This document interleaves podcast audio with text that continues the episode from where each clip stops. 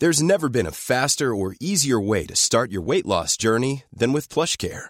PlushCare accepts most insurance plans and gives you online access to board-certified physicians who can prescribe FDA-approved weight loss medications like Wigovi and Zepbound for those who qualify. Take charge of your health and speak with a board-certified physician about a weight loss plan that's right for you. Get started today at plushcare.com slash weight loss. That's plushcare.com slash weight loss. plushcare.com slash weight loss. Millions of people have lost weight with personalized plans from Noom, like Evan, who can't stand salads and still lost 50 pounds. Salads, generally, for most people, are the easy button, right? For me, that wasn't an option. I never really was a salad guy. That's just not who I am. But Noom worked for me. Get your personalized plan today at Noom.com.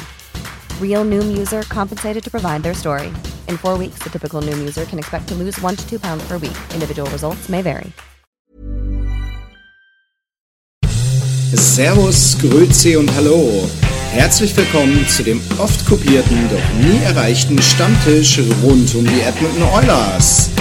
Präsentiert wird das Ganze von OilersNation.de und hier sind eure Gastgeber.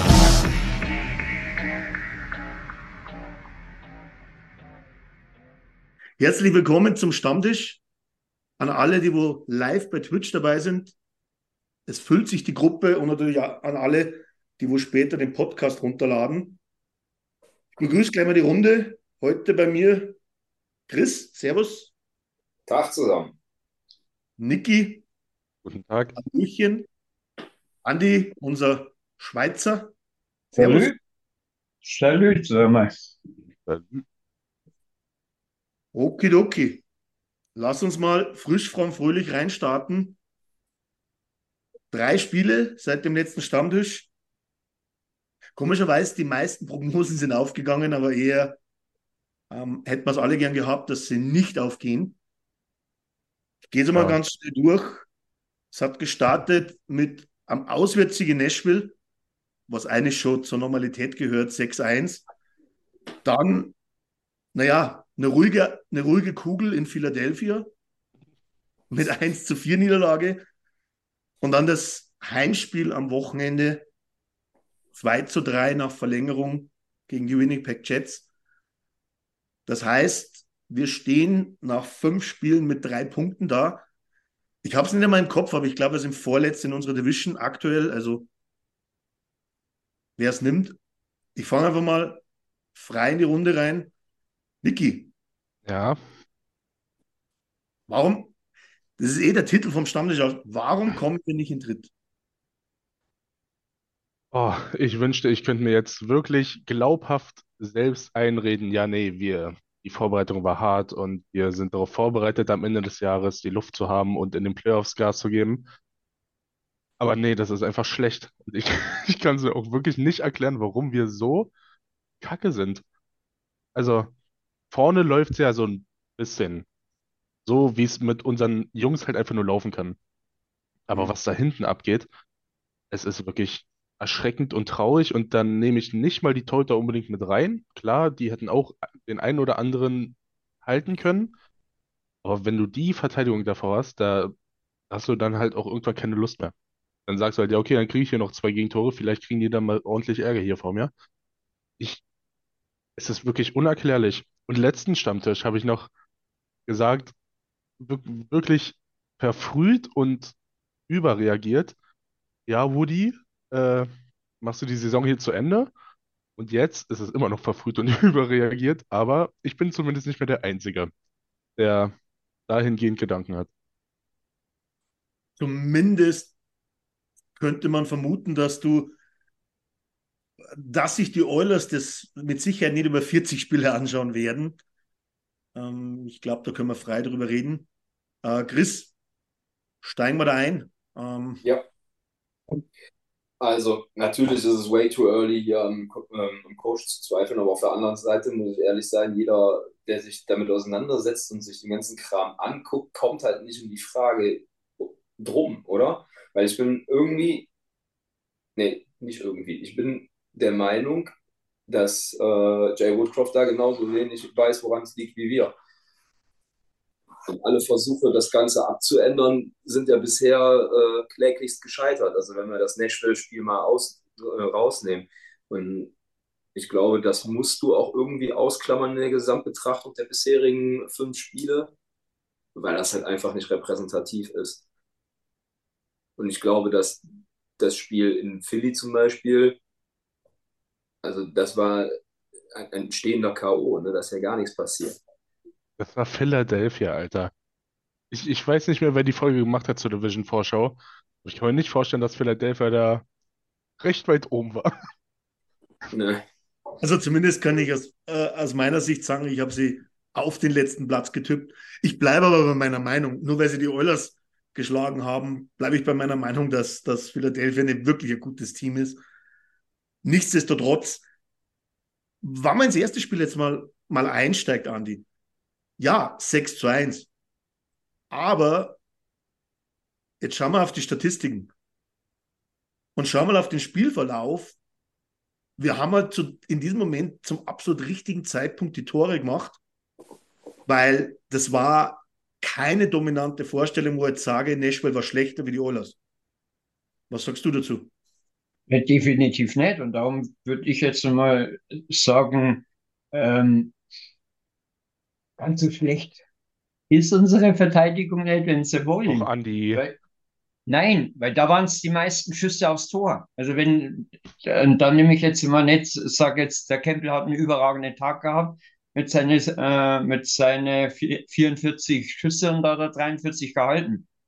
Man, man, ich sage nicht, dass sie mir überragend waren. Und ich sage einfach äh, nur, es war relativ solide und wo ich mit dem Alex schon mal die Diskussion gehabt habe, es gibt ja später noch ein Team, über die wir reden, die spielen solide, die Defensive. Und da, dadurch sind sie erfolgreich.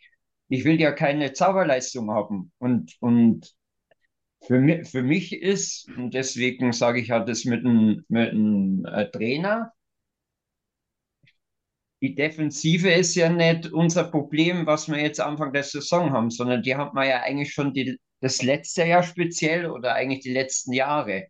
Wir kriegen es nicht gelöst, dass wir die Defensive, außer jetzt mit Eckholm, sehr stabilisieren, damit die Offensive noch mehr Wucht reinkriegt. Weil es hilft uns ja nichts, wenn wir vorne Tore schießen, aber hinten genauso viel oder mehr kassieren.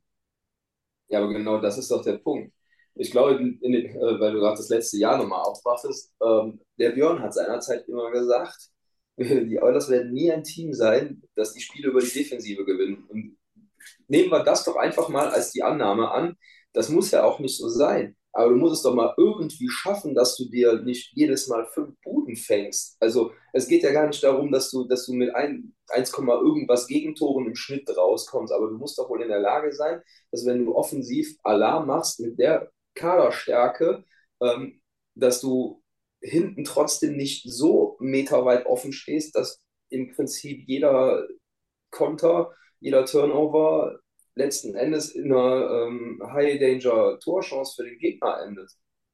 Ja, aber Chris, wie kann das sein? Oder Niki, wie kann das sein, dass äh, äh, neben dem Tor oder auf dem zweiten Posten äh, gegen, ähm, gegen Nashville einer von den Verteidigern gestanden ist und bei Philadelphia ist es mir aufgefallen, da standen bei drei, vier Situationen keiner. Da war dann der Torhüter wieder alleine. Ja. dann wundern wir uns, dass man dann so ein Kack Ja, nee, mich wundert das nicht. Das ist einfach schlechte Defense. Aber, ja. aber die, die, Entschuldigung dafür kann ja nicht sein, dass wir, äh, sag schnell, dass wir vorne mehr Buden machen müssen, sondern also natürlich stockt die, Offensive immer noch im Vergleich zu dem, was wir normalerweise gewöhnt sind, keine Frage. Aber das überkompensiert natürlich das schlechte Defensivspiel dann an der Stelle völlig. Aber ja. Fakt ist, es sind auch nicht nur die Verteidiger, sondern genauso die Sturmreihen, die einfach nicht vernünftig mit nach hinten arbeiten. Es wird versucht, schnell nach vorne zu kommen, ein Transition Game zu fahren, womit du schnell die neutrale Zone überbrückst. Und sobald du dann einen schlechten Pass spielst oder rumstolperst oder nicht aufpasst und die Scheibe ist weg, ist dahinter absoluter Durchbruch. Und dann kann einem Supi und ein Stewie eigentlich nur leid tun, außer die haben halt einen Vollaussetzer. Aber das ist ja das Interessante, wenn man jetzt im Chat ein bisschen auch reinschaut. Äh, Christian hat es auch geschrieben. Jetzt schaust du aber die Statistiken an. Jetzt nimmst du den Corsi-Wert, nimmst Expected Goals. Würdest du eigentlich sagen, es kann nicht sein, dass die Oilers nur drei Punkte haben. In der Realität aber ist es so, wenn du plus drei zum Beispiel bei Expected Goals hast, als Team, bei minus sieben aber stehst, dann läuft was wirklich eminent falsch und das ist jetzt meine Meinung, schmeiße ich in die Runde. Du kannst keine Spiele kontrollieren, wenn du ständig individuelle Fehler machst. Ja, genau. Wenn, wenn Expected Wert und Realwert so weit auseinandergeht, dann ist es halt die individuelle Klasse. Und Woody hat auch gesagt, ja, Defensivsystem ist eigentlich ganz gut, ich habe da schon einen Plan, aber die individuellen Fehler müssen halt weg. Ja, woher kommen die individuellen Fehler? Ist ein Bouchard damit überfordert mit dem neuen System? Kriegt er das nicht in seine Birne rein? Ich weiß es nicht. Ähm, klar, individuelle Fehler sind sau ärgerlich, da kann kein System was für, da kann eigentlich niemand was für, außer derjenige, der den Fehler macht. Aber sie sind halt nun mal da und sie sind halt Teil des Spiels. Und Gegner machen auch individuelle Fehler, aber die schaffen die so krass zu minimieren, dass wir sie nicht nutzen können oder gar nicht in die Chance kommen, sie zu nutzen. Warum das jetzt bei uns so viel ist, ich habe keine Ahnung. Ich weiß nicht. Und das System, was sie spielen, mit dieser Box und dem, dem Schweinchen in der Mitte, sage ich mal, das da äh, hin und her rennt, ist auch nicht so super komplex. Das solltest du auch verstehen, egal wie viele Concussions du schon hattest. Mhm. Also so schwer ist es nicht. Also zumindest das, das, was ich interessant finde an der ganzen Sache, ist das, die Saison bisher über, über alle fünf Spiele, mir kommt nach jedem Spiel wieder das Zitat von Leon, ich glaube, es war in, in der Offseason noch vor, vor dem Trainingscamp, oder war es sogar Ende der letzten Saison, wo er gesagt hat, naja, wir sind eigentlich eines der besten Teams der NHL, Spiele zu dominieren und dadurch zu gewinnen. Aber wo wir nicht gut sind, ist Spiele nicht zu verlieren. Und ich muss ganz ehrlich sagen, ähm, diese Diskussion immer mit diesem typischen Run and Gun, weil das sind die Oilers. Ich pfeife mittlerweile auf die Aussage, weil am Ende des Tages mit, Domin mit Dominanz gewinnst du kein Spiel oder gewinnst du von 20 Spielen nicht 17, sondern meiner Meinung nach gewinnst du es mit Kontrolle. Und die Kontrolle haben wir, und jetzt nehme ich die drei Spiele, wo wir jetzt hatten. Diese Kontrolle hat man beim 6 zu 1 nicht. Wir haben aber 4-0 geführt. Und das ist halt dann einfach, das spielt halt alles in die Karten rein, dass halt dann einfach der Gegner, aber äh, siehe das 1 zu 4 und dann eigentlich Nashville voll am Drücke ist, aber du machst halt dann das 5-1. Jetzt nehme ich aber dann zum Beispiel das Philadelphia-Spiel. Keine Kontrolle. Und wann du mal kurz in die Situation kommst, dass du glaubst, du hast die Kontrolle, weil der Gegner eigentlich nichts zusammenbringt, dann kommen halt die Fehler. Und, und, und das ist der Punkt. Und deswegen, meiner Meinung nach, also ich bin da klar der Verfechter dieses, ja, die Oilers, die, die schießen fünf, weil vier kriegen wir immer und bei uns ist Entertainment und so gewinnen wir die Spiele. Ja, aber Jungs, so gewinnst du halt auf lange Sicht nicht mehr wie Spiele. Und so haben wir auch die Serie letztes Jahr gegen Vegas verloren. Weil wenn Vegas einen Tag hatte, wo es funktioniert hat, haben sie uns kontrolliert. Wir konnten andersrum nur Vegas phasenweise dominieren, wir konnten sie aber nicht kontrollieren. Das ist ein schöner, schöner Unterschied. Ja. Und da ist es halt dann wirklich interessant, äh, um jetzt, glaube ich, in die Spiele reinzugehen. Ähm, interessant ist, glaube ich, zum Speziellen das, das Spiel gegen die Flyers, nachdem er 6-1 gewonnen hat gegen Nashville. Zwei Tage später denkst du, okay, ähm, du, du nimmst jetzt da was mit von dem 6 zu 1 weil es war ein relativ ausgeglichenes Spiel, sogar Nashville laut Statistiken leicht vorne in den wichtigsten Sachen, hochkarätige Torschancen, Expected Goals, speziell bei 5 gegen 5, das interessiert mich immer am meisten.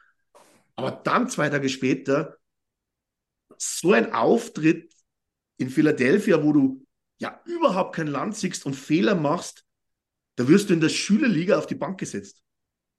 Und ich, ich nehme jetzt Bouchard in den Mund, weil das war ja es war so, als wäre er gar nicht mitgefahren nach Philadelphia. Ja.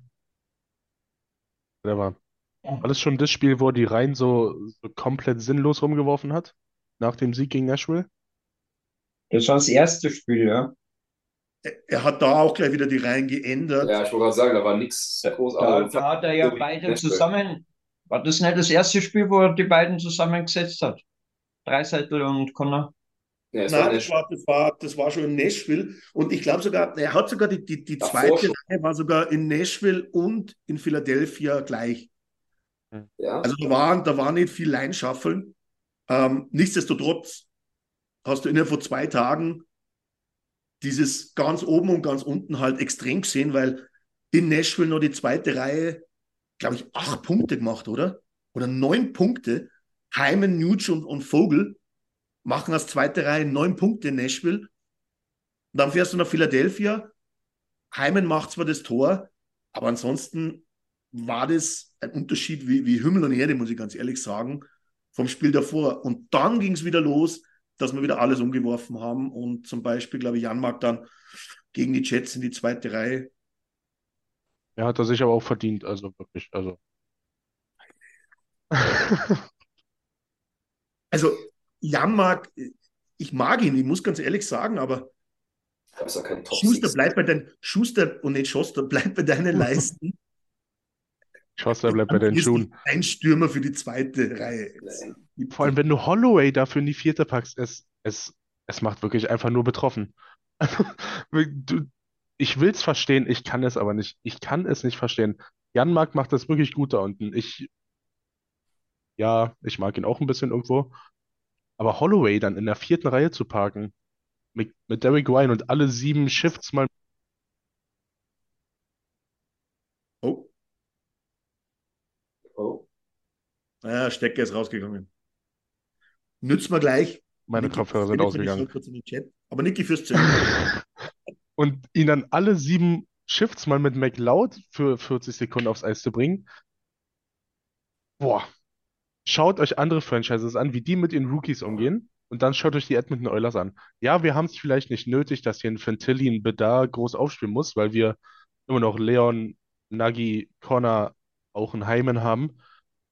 Aber es tut doch nicht weh, wenn Holloway jetzt zweite Reihe spielt. Er, er kann es doch und er hat sich doch am meisten verdient.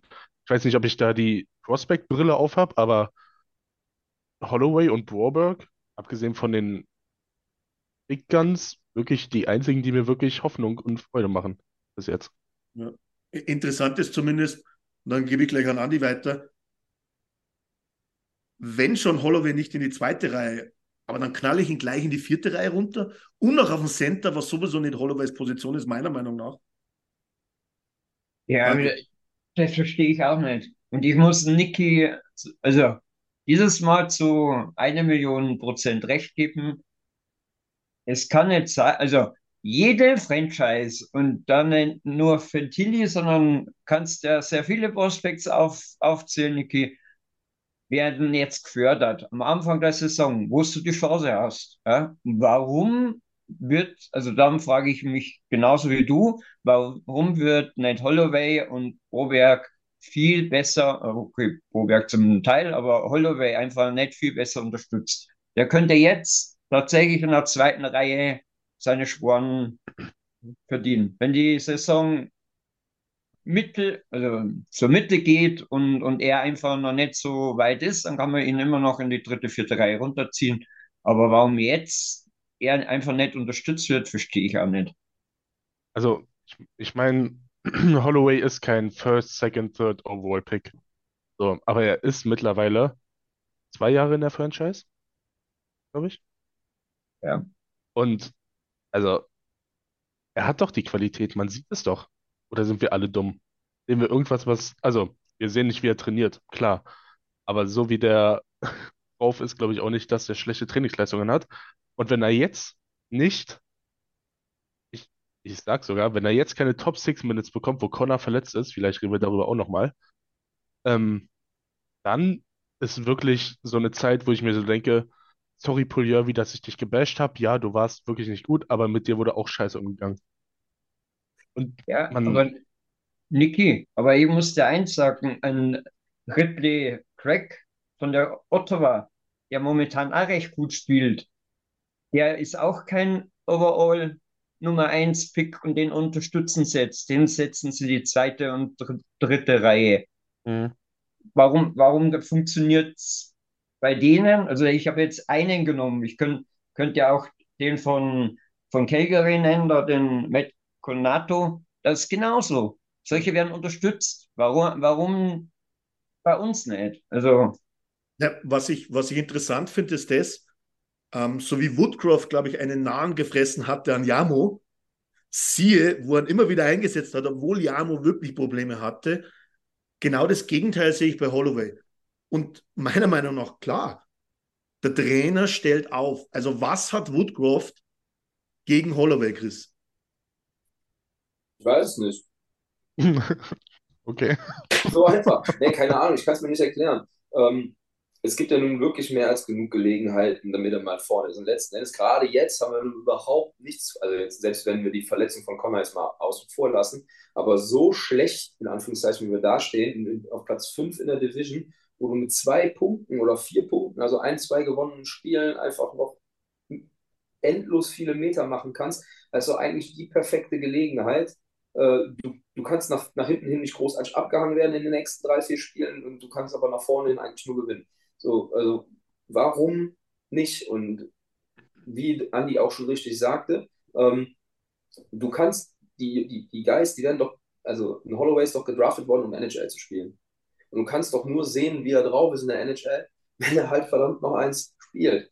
Und wenn er nicht der Typ ist, der äh, in der vierten Reihe rumhackt und, und einfach Knochenzeit frisst da, äh, sondern eben jemand ist, der individuell stark genug ist, um in so einer zweiten oder ersten Reihe zu spielen, ja, mein Gott, dann stell ihn halt auf, lass ihn doch spielen, guck's dir doch mal richtig an. Und ich glaube auch, dass es einen großen Unterschied macht bei dem bisschen Training, was tatsächlich jetzt innerhalb der Saison stattfindet. Ähm, oder ob er halt es schafft, während des Spiels da seine Zeit zu kriegen. Und mit, äh, ja, mit 40 Sekunden wirst du da nicht weit kommen. Also der Kerl braucht Entwicklungszeiten. Dann sehe ich das Ganze auch so äh, dass er einfach spielen muss. Warum Woodcroft das nicht zulässt, keine Ahnung. Weiß ich nicht, kann ich nicht beurteilen. Woher? Vielleicht ist er neidisch, ich weiß es nicht. Auch. Das Ding ist halt, wie, wie du sagst, wir haben halt wirklich nichts zu verlieren. Wenn, wenn die Trade Deadline jetzt schon hinter uns liegen würde, würde ich sagen, ja, okay, ist in Ordnung. Aber äh, wenn du ihn da vorne reinpackst und er klickt und funktioniert, Alter, dann hast du ein Top 6 Power Forward. Power Forward weiß ich gar nicht, aber jedenfalls jemand, der mit Power kommt. Weiß nicht, ob das die Definition ist. Ähm, der, der sicherlich auch gutes, gutes Playoff-Hockey spielen kann. Der Speed reinbringt, der Torgefahr reinbringt. Und wenn es nicht klappt, ja, dann holst du halt wieder so eine Pappenheimer an der Trade Deadline à la Tyler Ennis, Nick Bukestead, was weiß ich. Ja, gut, irgendwie, Ennis ist erstmal ein Mann halt. der wird da weggekauft. Da können die Adler nichts machen. Ähm, also, oh, ja, es ist einfach so frustrierend. Man hat eigentlich keine Lust, sich aufzuregen, aber man weiß nicht, was man sonst machen soll. Und das Ja, wird jetzt nicht wirklich schöner. Ja, es Das ist halt das bittere Schicksal, das wir alle haben. Ne? Wir können nicht mehr machen, als es einfach auszuhalten. Ja, aber interessant ist zum Beispiel, weil ich habe mir mal gedacht, mit der ganzen Situation und rein Rumtauscherei, jetzt schaust du doch mal an, gehst du mal unsere Stürmer so durch, mit äh, wie viel Eiszeit haben sie bisher bekommen, wie viele Schüsse haben sie abgeliefert. Und jetzt nehme ich mal Jan Mark, der wo 46 Minuten Eiszeit bekommen hat, hat dreimal aufs Tor geschossen, das heißt so circa alle 15 Minuten ein Schuss. Holloway, 51 Minuten, acht Torschüsse, alle sechs Minuten ein Torschuss. Spitzenreiter, was interessant ist, Warren Vogel. Vogel mit zwölf Schüssen bisher schon, alle unter, unter fünf Minuten für einen Schuss. Dann hast du aber auf der anderen Seite jetzt wieder, und ich glaube, da kommen wir im späteren Zuge des Stammtisches mal drauf, Connor Brown in 60 Minuten drei Torschüsse. Das heißt, er schießt einmal pro Drittel einmal aufs Tor. Und Das ist wirklich ein Schuss pro Spiel, ne? Also, wenn, Mhm. wenn wir so von der Average-Eiszeit ausgehen, die so ein Conor Brown hat, dann Ja. ist es ein Schuss pro Spiel. ja. Und Und das sind dann- Spieler aber alle, wo ich jetzt genannt habe, sei es ein Jan Mark, sei es ein Conor Braun, äh, auch Evander Kane und wie sie alle heißen, werden trotzdem alle Holloway vorgezogen. Und ich denke mal, wenn der Junge in der dritten und teilweise jetzt die letzten zwei Spiele in der vierten Reihe trotzdem diese Offensivpower da hat, dass er sich die Chancen erarbeitet oder dass er in die Position kommt. Klar, jetzt gibt es wieder die auf der anderen Seite, die wo sagen, na ja, aber er trifft ja nicht, also was soll das Ganze? Ja gut, aber es ist ja nur Frage der Zeit, bis er irgendwann trifft, wann er diese Schussstatistik hat. Das sind dann wahrscheinlich die gleichen Leute, die Jamo hinterher heulen. Ja, Jamo hat auch im Leben kein Scheunentor getroffen.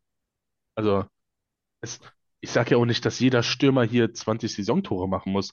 Es muss ja Stürmer geben wie Conor Brown, Christian Schreibs, dass er defensiv gut mitarbeitet. Aber als Stürmer musst du nun mal auch einen Drang nach vorne haben. Holloway hat Drang nach vorne und nach hinten. Wenn er die Bude nicht trifft, okay. Aber ein weiser Mann sagt einmal, du kannst nicht, kannst kein Tor schießen, wenn du nicht schießt. So. Also ist. Und das macht Vogel wirklich gut. Der schießt aus allen Lagen und trifft auch nicht. Und bei dem ist es wirklich noch verheerender, weil der in deutlich bessere Lagen kommt als Holloway. Aber lieber sowas als jemand, der im Drittel sieben Kreise läuft und dann irgendwie versucht, den perfekten Spot zu finden, aber ihn nicht findet. Aber, aber das ist ja genau der Punkt, weil jetzt, jetzt nehmen wir, die, jetzt nehmen wir die, die ersten zwei Spiele kurz gegen, gegen Vancouver. Und wir alle haben gesagt, die dritte Reihe mit Holloway, McLeod und Vogel hat uns gefallen. Ja. So, jetzt war natürlich kein Punkt dabei in den zwei Spielen. Naja, es waren natürlich auch zwei Spiele. Könnte ja dann noch kommen. Aber das Erste, was ich mache, weil ich keinen Platz für Evander Kane finde, schmeiße ich alles durcheinander. Mhm. Und da beginnt irgendwo die ganze Kette irgendwie. Ähm, jetzt weißt du nicht mittlerweile, äh, wo willst du Kane hinstellen? Jetzt schmeißt du alle anderen rein durcheinander, dann machst du wieder den Paradezug der Edmund Neulers und schmeißt Leon und, und Connor in eine Reihe zusammen. Und am Ende des Tages, das ist ein ganz klares Coaching-Thema für mich. Ja. Also das ist schon wieder ein Armutszeugnis, dass du die beiden zusammenpacken musst. Also, als ich das gesehen habe, dachte ich mir, ja, okay, Dave Tippett ist back. Also ist ja kein Tippett-Problem, aber es hat ja jeder Trainer gemacht. Boah, du, du hast perfekte Center, um wirklich viele und du, auch, du hast guten Forward Core, bleibe ich dabei, um wirklich drei richtig, richtig gute Reihen aufzustellen. Und du knallst da vorne die All-Star, All-Star-Reihe rein, wo ich mir aber auch denke, ja, dann kannst du Hyman auch sitzen lassen und wir spielen zu viert, weil die zwei machen eh alles nur alleine. Also Hyman ist da wirklich, ja, der läuft halt mit. So. Das hat man ja gegen Philly, das hat man ja gegen Philly gesehen. Dann haben, haben sich die Verteidiger nicht auf Hyman konzentriert, sondern nur auf Leon und auf Connor. Und schon waren sie aus dem Spiel raus. Ich, Ja, du kriegst halt keinen Impact damit hin. Ne? Entweder klickt das wie verrückt, so wie in Nashville, und, und es funktioniert einfach. Und du jetzt hast du in Nashville noch den Vorteil gehabt, dass die zweite Reihe genauso abgegangen ist. Aber sobald du es halt schaffst, und das ist ja auch das, was wir auch seit zweieinhalb Jahren jede Woche gefühlt sagen, wenn es wieder soweit ist, nimmst du diese Reihe raus, ist die ganze Mannschaft am Arsch. Weil nichts mehr passiert. Und dann kommt jetzt noch fatalerweise hinzu, dass, ähm, dass eben dahinter keiner in der Lage war, speziell jetzt gegen Philly, das aufzufangen. Und die Defensive noch schlechter dasteht als zuletzt. Und das ist halt einfach, das ist ein Teufelskreis. Und ich glaube, dass selbst diese Reihe nicht dauerhaft diesen Impact liefern kann, um daraus rauszukommen. Also es macht einfach keinen Sinn, die beiden dauerhaft zusammenzustellen. Gut, Zumindest ist ja jetzt eh vom Tisch das Thema. zumindest, ist Zumindest es, die nächsten zwei Wochen. zumindest ist es so, dass altbewährtes, was du schon so oft versucht hast und was teilweise funktioniert hat, aber einfach nicht der Durchbruch ist. Das, das ist immer mal wieder in gewissen Spielen, glaube ich, ein Punch, der dir was bringt, Ja, wo der halt auf Dauer nichts bringt. Und komischerweise, wenn das der, der Move ist, den wo du machst, und jetzt gehe ich kurz auf den Chat ein, weil natürlich Christian gleich schreibt, so alles perfekt zusammengefasst, Woodcraft raus. So weit wäre ich noch nicht, aber ich bin trotzdem so, dass Junge, auch du musst abliefern. Es ist, es ist jetzt vorbei, es, es, es ist jetzt nicht mehr das, äh, wir haben Jänner vor zwei Jahren Hm, Und, ist kein äh, Welpenschutz mehr, ja. äh, und Woodcroft übernimmt und, und führt uns dann noch in die Playoffs, nachdem es lange Zeit nicht danach ausgeschaut hat.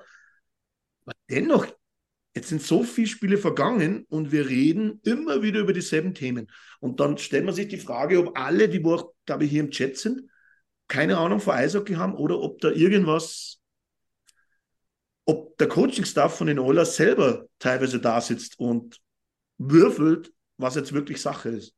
Weil das sind halt echt wie so eine toxische Freundin.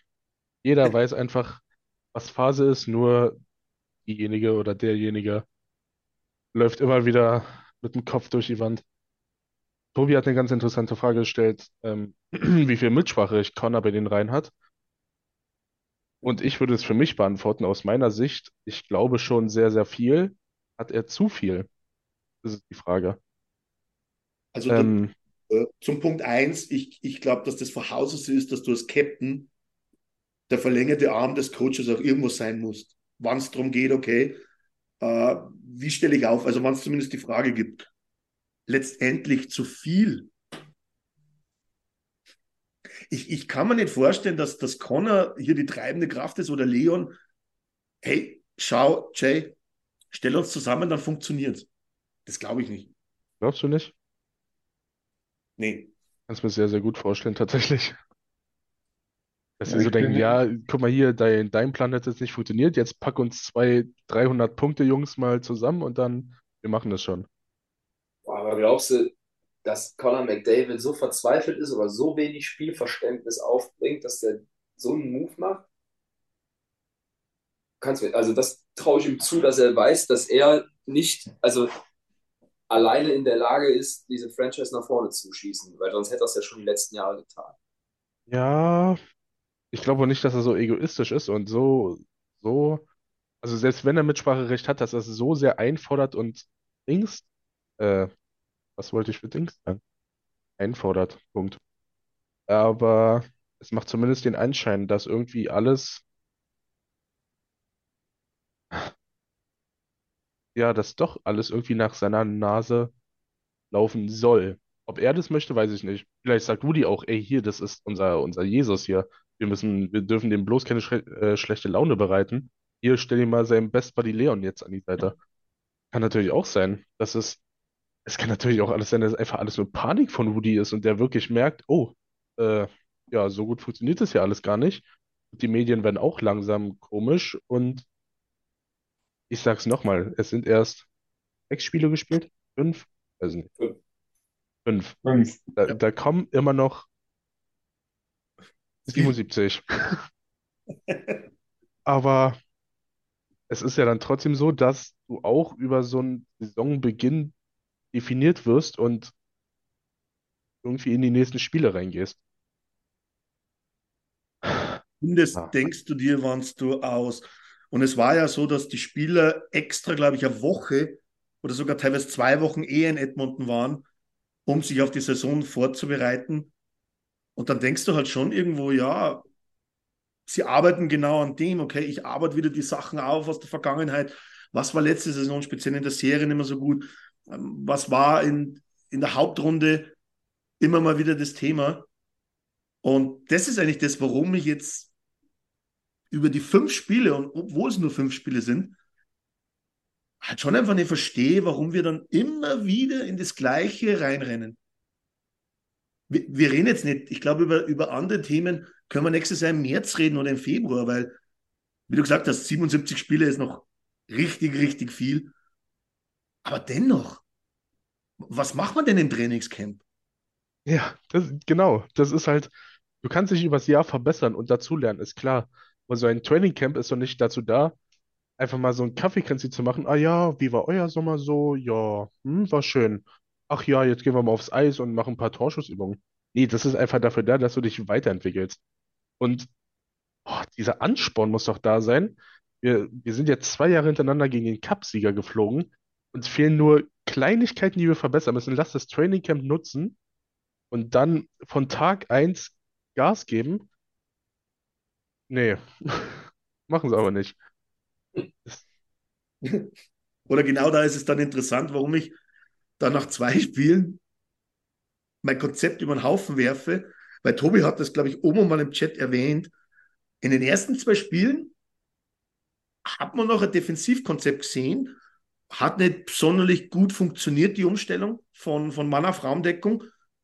Und gefühlt dann gegen Nashville und jetzt dann die, die, die Spiele gegen Philadelphia und gegen, gegen die Jets auch. Das war irgendwie wie täglich grüßt das Murmeltier. Das habe ich schon hundertmal gesehen. Mhm.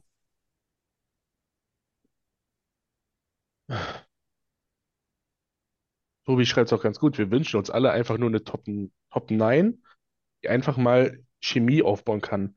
Wenn die von den zehn Spielen, wo die unverändert sind, sechs, lass es sieben sein, die die verlieren. Ist mir egal, wenn du da irgendwie einen Fortschritt drin siehst und irgendwas siehst, was dir Mut macht, was, was dich denken lässt, okay, wir sind hier auf dem richtigen Weg, dann kann man das doch viel mehr verzeihen, als so eine Scheiße, dass Janmark in der zweiten Reihe rumturnt und du, also, dann, es ist dann viel frustrierender. Ist genauso wie, ich sag mal, wenn du mit fünf Prospects spielst und die Scheiße spielen, ist es auch leichter zu ertragen, als wenn du da fünf Evander Kanes rumrennen hast. Den wir sowieso mal ganz, ganz, ganz genau beobachten sollten, ob das nicht noch ein Vertrag wird, der uns richtig wehtut. Ja. Danke. Ich, ich, Entschuldigung, ich habe jetzt gerade den Check gelesen und war mir jetzt nicht mehr so sicher, ob du jetzt bei Kane warst oder bei, oder bei Connor Brown warst. Bei wem Bei warst du? allen. Bei allen. Okay. Also einmal, einmal oben drüber. Ja. Bin da mal relativ sicher und wir haben es ja, glaube ich, in der Saisonvorbereitung, wo wir auf die Divisions eingegangen sind, gesagt, ich glaube, im Lumpi-Stammtisch, äh, Lumpi-Podcast, Entschuldigung, habt ihr es ja auch nochmal ausdrücklich erwähnt, jeder hat überlegt, ist Evander Kane jetzt wieder der Evander Kane, wie man kennen? Oder zieht sich das weiter wie am Ende der letzten Saison? Leider äh, hat sich jetzt das zweite ergeben und ich sage jetzt mal so, ein, jetzt nehme ich mal die fünf Spiele und wir zahlen über fünf Millionen. Das tut im Moment richtig weh. Ja. Und ich habe vorhin auch im Chat gelesen, Kane zur Deadline weg. Muss aber erstmal jemand finden, der sich den ans Bein binden will. Ist bestimmt auch nicht ganz so leicht mit seiner persönlichen Historie, mit dem äh, Dings, dem Cap. Und wenn er bis dahin nicht einigermaßen liefert, dann kriegst du den nicht mal in Arizona verscherbelt. Ich, ich fand es interessant, weil jetzt war es das Spiel gegen die Jets so. Ich glaube, es war beim Stand von 2-0, oder? Dann, warum auf einmal der Fight gegen Dylan? Der war schön, aber ja, ich bin bei dir. Und, und dann, und dann muss ich aber ganz ehrlich sagen, in der Drittelpause, wo er beim Interview war, ja, dann stellt halt auch äh, der Interviewer die Frage, ob er das gebraucht hat, den Fight, dass er ins Spiel reinkommt. Und dann hat er halt, ich muss ganz ehrlich sagen, irgendwie sarkastisch geantwortet, äh, ja, ja, natürlich habe ich das gebraucht, dass ich dann ungefähr acht, neun Minuten draußen sitze. Und dann denke ich mir aber, in dem Moment brauchst du nicht sarkastisch antworten. Na, warum hast du es denn gemacht? Das muss man jetzt erklären, was es für einen Sinn hatte, dass du das gemacht hast. Du musst, da, da war keine Situation, wo ich die Mannschaft aufrütteln musste. ins Gesicht ist eigentlich schon Grund genug, aber das ist ein anderes Thema. Ja, aber es war auch total, habt ihr gesehen, wie die in der, in der Box noch miteinander? Also ich habe irgendwie das Gefühl gehabt, dass, dass das total aufgesetzt gewesen ist. Ja. Ja. Also ich kam mir da so ein bisschen verarscht vor als Zuschauer. Also, also zumindest war Punkt eins, es ist schon mal cool, einen Fight zu sehen, wobei den Helm runter tun, weil grundsätzlich denkst du da, okay, wir wollen jetzt wirklich. Aber andererseits hat das Ganze wirklich wie ein Fake ausgesehen. Schon ein bisschen. Natürlich können beide einstecken, na, na, nicht. Aber dann auf der Bank, normalerweise Kane ist ja wirklich einer, der auf der, auf der Strafbank weiter provoziert. Aber das war eher beide mit einem Lächeln und eher so wie, ja, ja wir quatschen genau. miteinander. Ja. Und da denke ich mal auch, naja, ähm, warum musste das denn jetzt sein? Vielleicht haben sie irgendwas ausgemacht vom Spiel, aber, aber, aber dennoch. Ähm, jetzt habe ich eh schon Probleme, dass ich nicht im Spiel bin. Jetzt setze ich mich nur zehn Minuten raus. Den Ansatz muss, muss verstehen, wer es verstehen will. Wie viel ihm das persönlich, also ja, persönlich gebracht hat, hat man, glaube ich, im restlichen Philly-Spiel und Spiel danach gesehen. Also jetzt nicht, dass er energiegeladen aus der Box gestürmt ist und äh, versucht hat, das Netz kaputt zu schießen. Ja. Und ich habe wirklich jetzt diesmal mal aufgepasst, weil Christian das erwähnt hat, oder ich weiß nicht, ob es Christian war das letzte Mal auch, mit diesem ganzen, ja, ja, klar, Kane hat schon wieder die meisten Hits, glaube ich, waren es um das geht, äh, allgemein bei den Oilers. Das Problem ist aber, die, die Hits sind halt komplett wertfrei. Aus den Hits entsteht überhaupt keine Situation für uns. Das hatten wir in, äh, auf der Sportschule mit unserem Eishockeytrainer, hatten wir das in Sporttheorie. Da hat er uns, ich glaube, ein 10-Minuten-Video gezeigt mit nur Hits, auch so Best of NHL-Hits oder so. Davon waren wirklich nur 5% wirklich zielführend. Der Ziel von einem Check ist ja, dass du danach den Puck hast. Wenn du den durchs Glas schepperst, aber der nächste Spieler von denen den Puck aufnimmt, ja, dann bist du halt auch aus dem Spiel. Dann bringt der schönste Check auch nichts. Genauso ist es halt bei Kane. Die Checks kommen dann halt immer zwei Sekunden, nachdem der Pass gespielt wurde. Und dann ist Kane auch nicht so schnell, dass der schnell wieder hinten ist, sondern dann ist der, den er gecheckt hat, wahrscheinlich noch vor ihm. Und wir laufen 4 gegen 5. Ja. Also, Aber das ist interessant, weil im Chat auch Jimmy schreibt, Evander Kane hat es eh gut erklärt, warum der fight. Jimmy, weitere Details bitte. Ich muss ganz ehrlich sagen, dann habe ich das irgendwie überhört, die Erklärung oder ich weiß nicht, also ich habe das eher, die, eine sinnvolle Erklärung habe ich nicht wirklich dahinter gehabt. und während Jimmy hier fleißig tippt, können wir nochmal von ganz oben, ich weiß nicht mehr von wem es war, tut Ja. mir leider leid, ähm, aufgreifen, was wir von Connor Brown eigentlich erwartet haben. Sicherlich ist unfair für ihn. Er kommt mit diesem Aoi Ottas Status zu uns und Connors Freund und ist echt gut. Aber, nee, erstmal Punkt, ich muss meinen Kopf sortieren. Ich kann nicht Chat lesen und reden. Äh, Nee, aber auch, das ist wirklich gar nicht mehr so einfach. und das ist wirklich, ja, wir hatten hohe Erwartungen. Einfach weil wir einfach hyped waren und Connor Brown wirklich von allen gejagt wurde und der hat sich dann für uns entschieden, die Connection zu Connor. Ja, er ist sicherlich kein 70-Punkte-Mann, leider. Vielleicht wird's, vielleicht. Aber das ist trotzdem insgesamt alles zu wenig.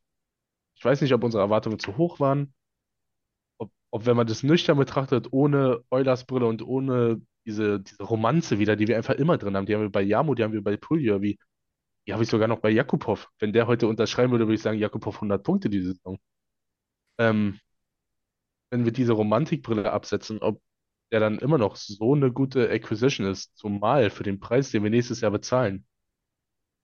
Boah, Das ist, da, das ist, da, der, das ist der interessante Fakt, weil, ähm, Andi, die zehn Spiele sind bald um bei Connor Brown und dann zahlen wir mal einen Aufschlag von 3,3 3,3 oder 3,4 Millionen, der wo dann nächste Saison in den Cap reinkommt. Ja. Also das Einzige, was mir an, ja, an ihm gefällt, also das Ding, er ist noch wenigstens der Einzige oder einer der wenigen, der sich noch ein bisschen defensiv wehrt. Aber ähm, ja, im Ende- Endeffekt müssen wir schauen, wie die nächsten Spiele ist. Klar hat jeder mehr von ihm erwartet. Ähm, mir, mir hat er ehrlich, ehrlich gesagt, aber ich bin ja in manchen Sachen noch so der Noob, hat nicht ganz so viel jetzt äh, mir gesagt, deswegen muss ich mich ja da ein bisschen durchlesen. Deswegen habe ich gedacht, okay, wenn ihr alle so gehypt seid, dann muss er ja was bringen. Aber ähm, ja, mal schauen. Also für, für mich wird es ja schon zahlen, wenn er wir- wirklich äh, die Defensive noch als Stürmer noch verstärkt. Er, er muss, er muss jetzt nicht seine 40, 50, 60 Tore machen. Wenn er der einzige Stürmer ist, der nach hinten freiwillig fährt, sage ich mal, übertrieben und überschwitzt und da den ein oder anderen Puck abfängt, ähm, ich glaube sogar, das war gegen Nashville oder was gegen Philly. Da hat er mal tatsächlich jemanden äh, den Puck geklaut. Ich glaube sogar gegen Philly. Da habe ich gedacht, ja, das, äh, wenn, wenn er das öfters macht und uns das zum Ziel bringt oder daraus wirklich ein Tor entsteht, dann zahle ich auch gern das Geld, aber ja, Aber äh, irgendwie kommt man das ein bisschen so, ich bekomme so leichte Puljavi-Vibes, wenn ich ehrlich bin, wenn ich euch zuhöre. Denn am Ende des Tages, das war auch genau das, was immer über Puljavi gesagt wurde. Naja, er macht keine Punkte, aber er ist ja defensiv ganz gut.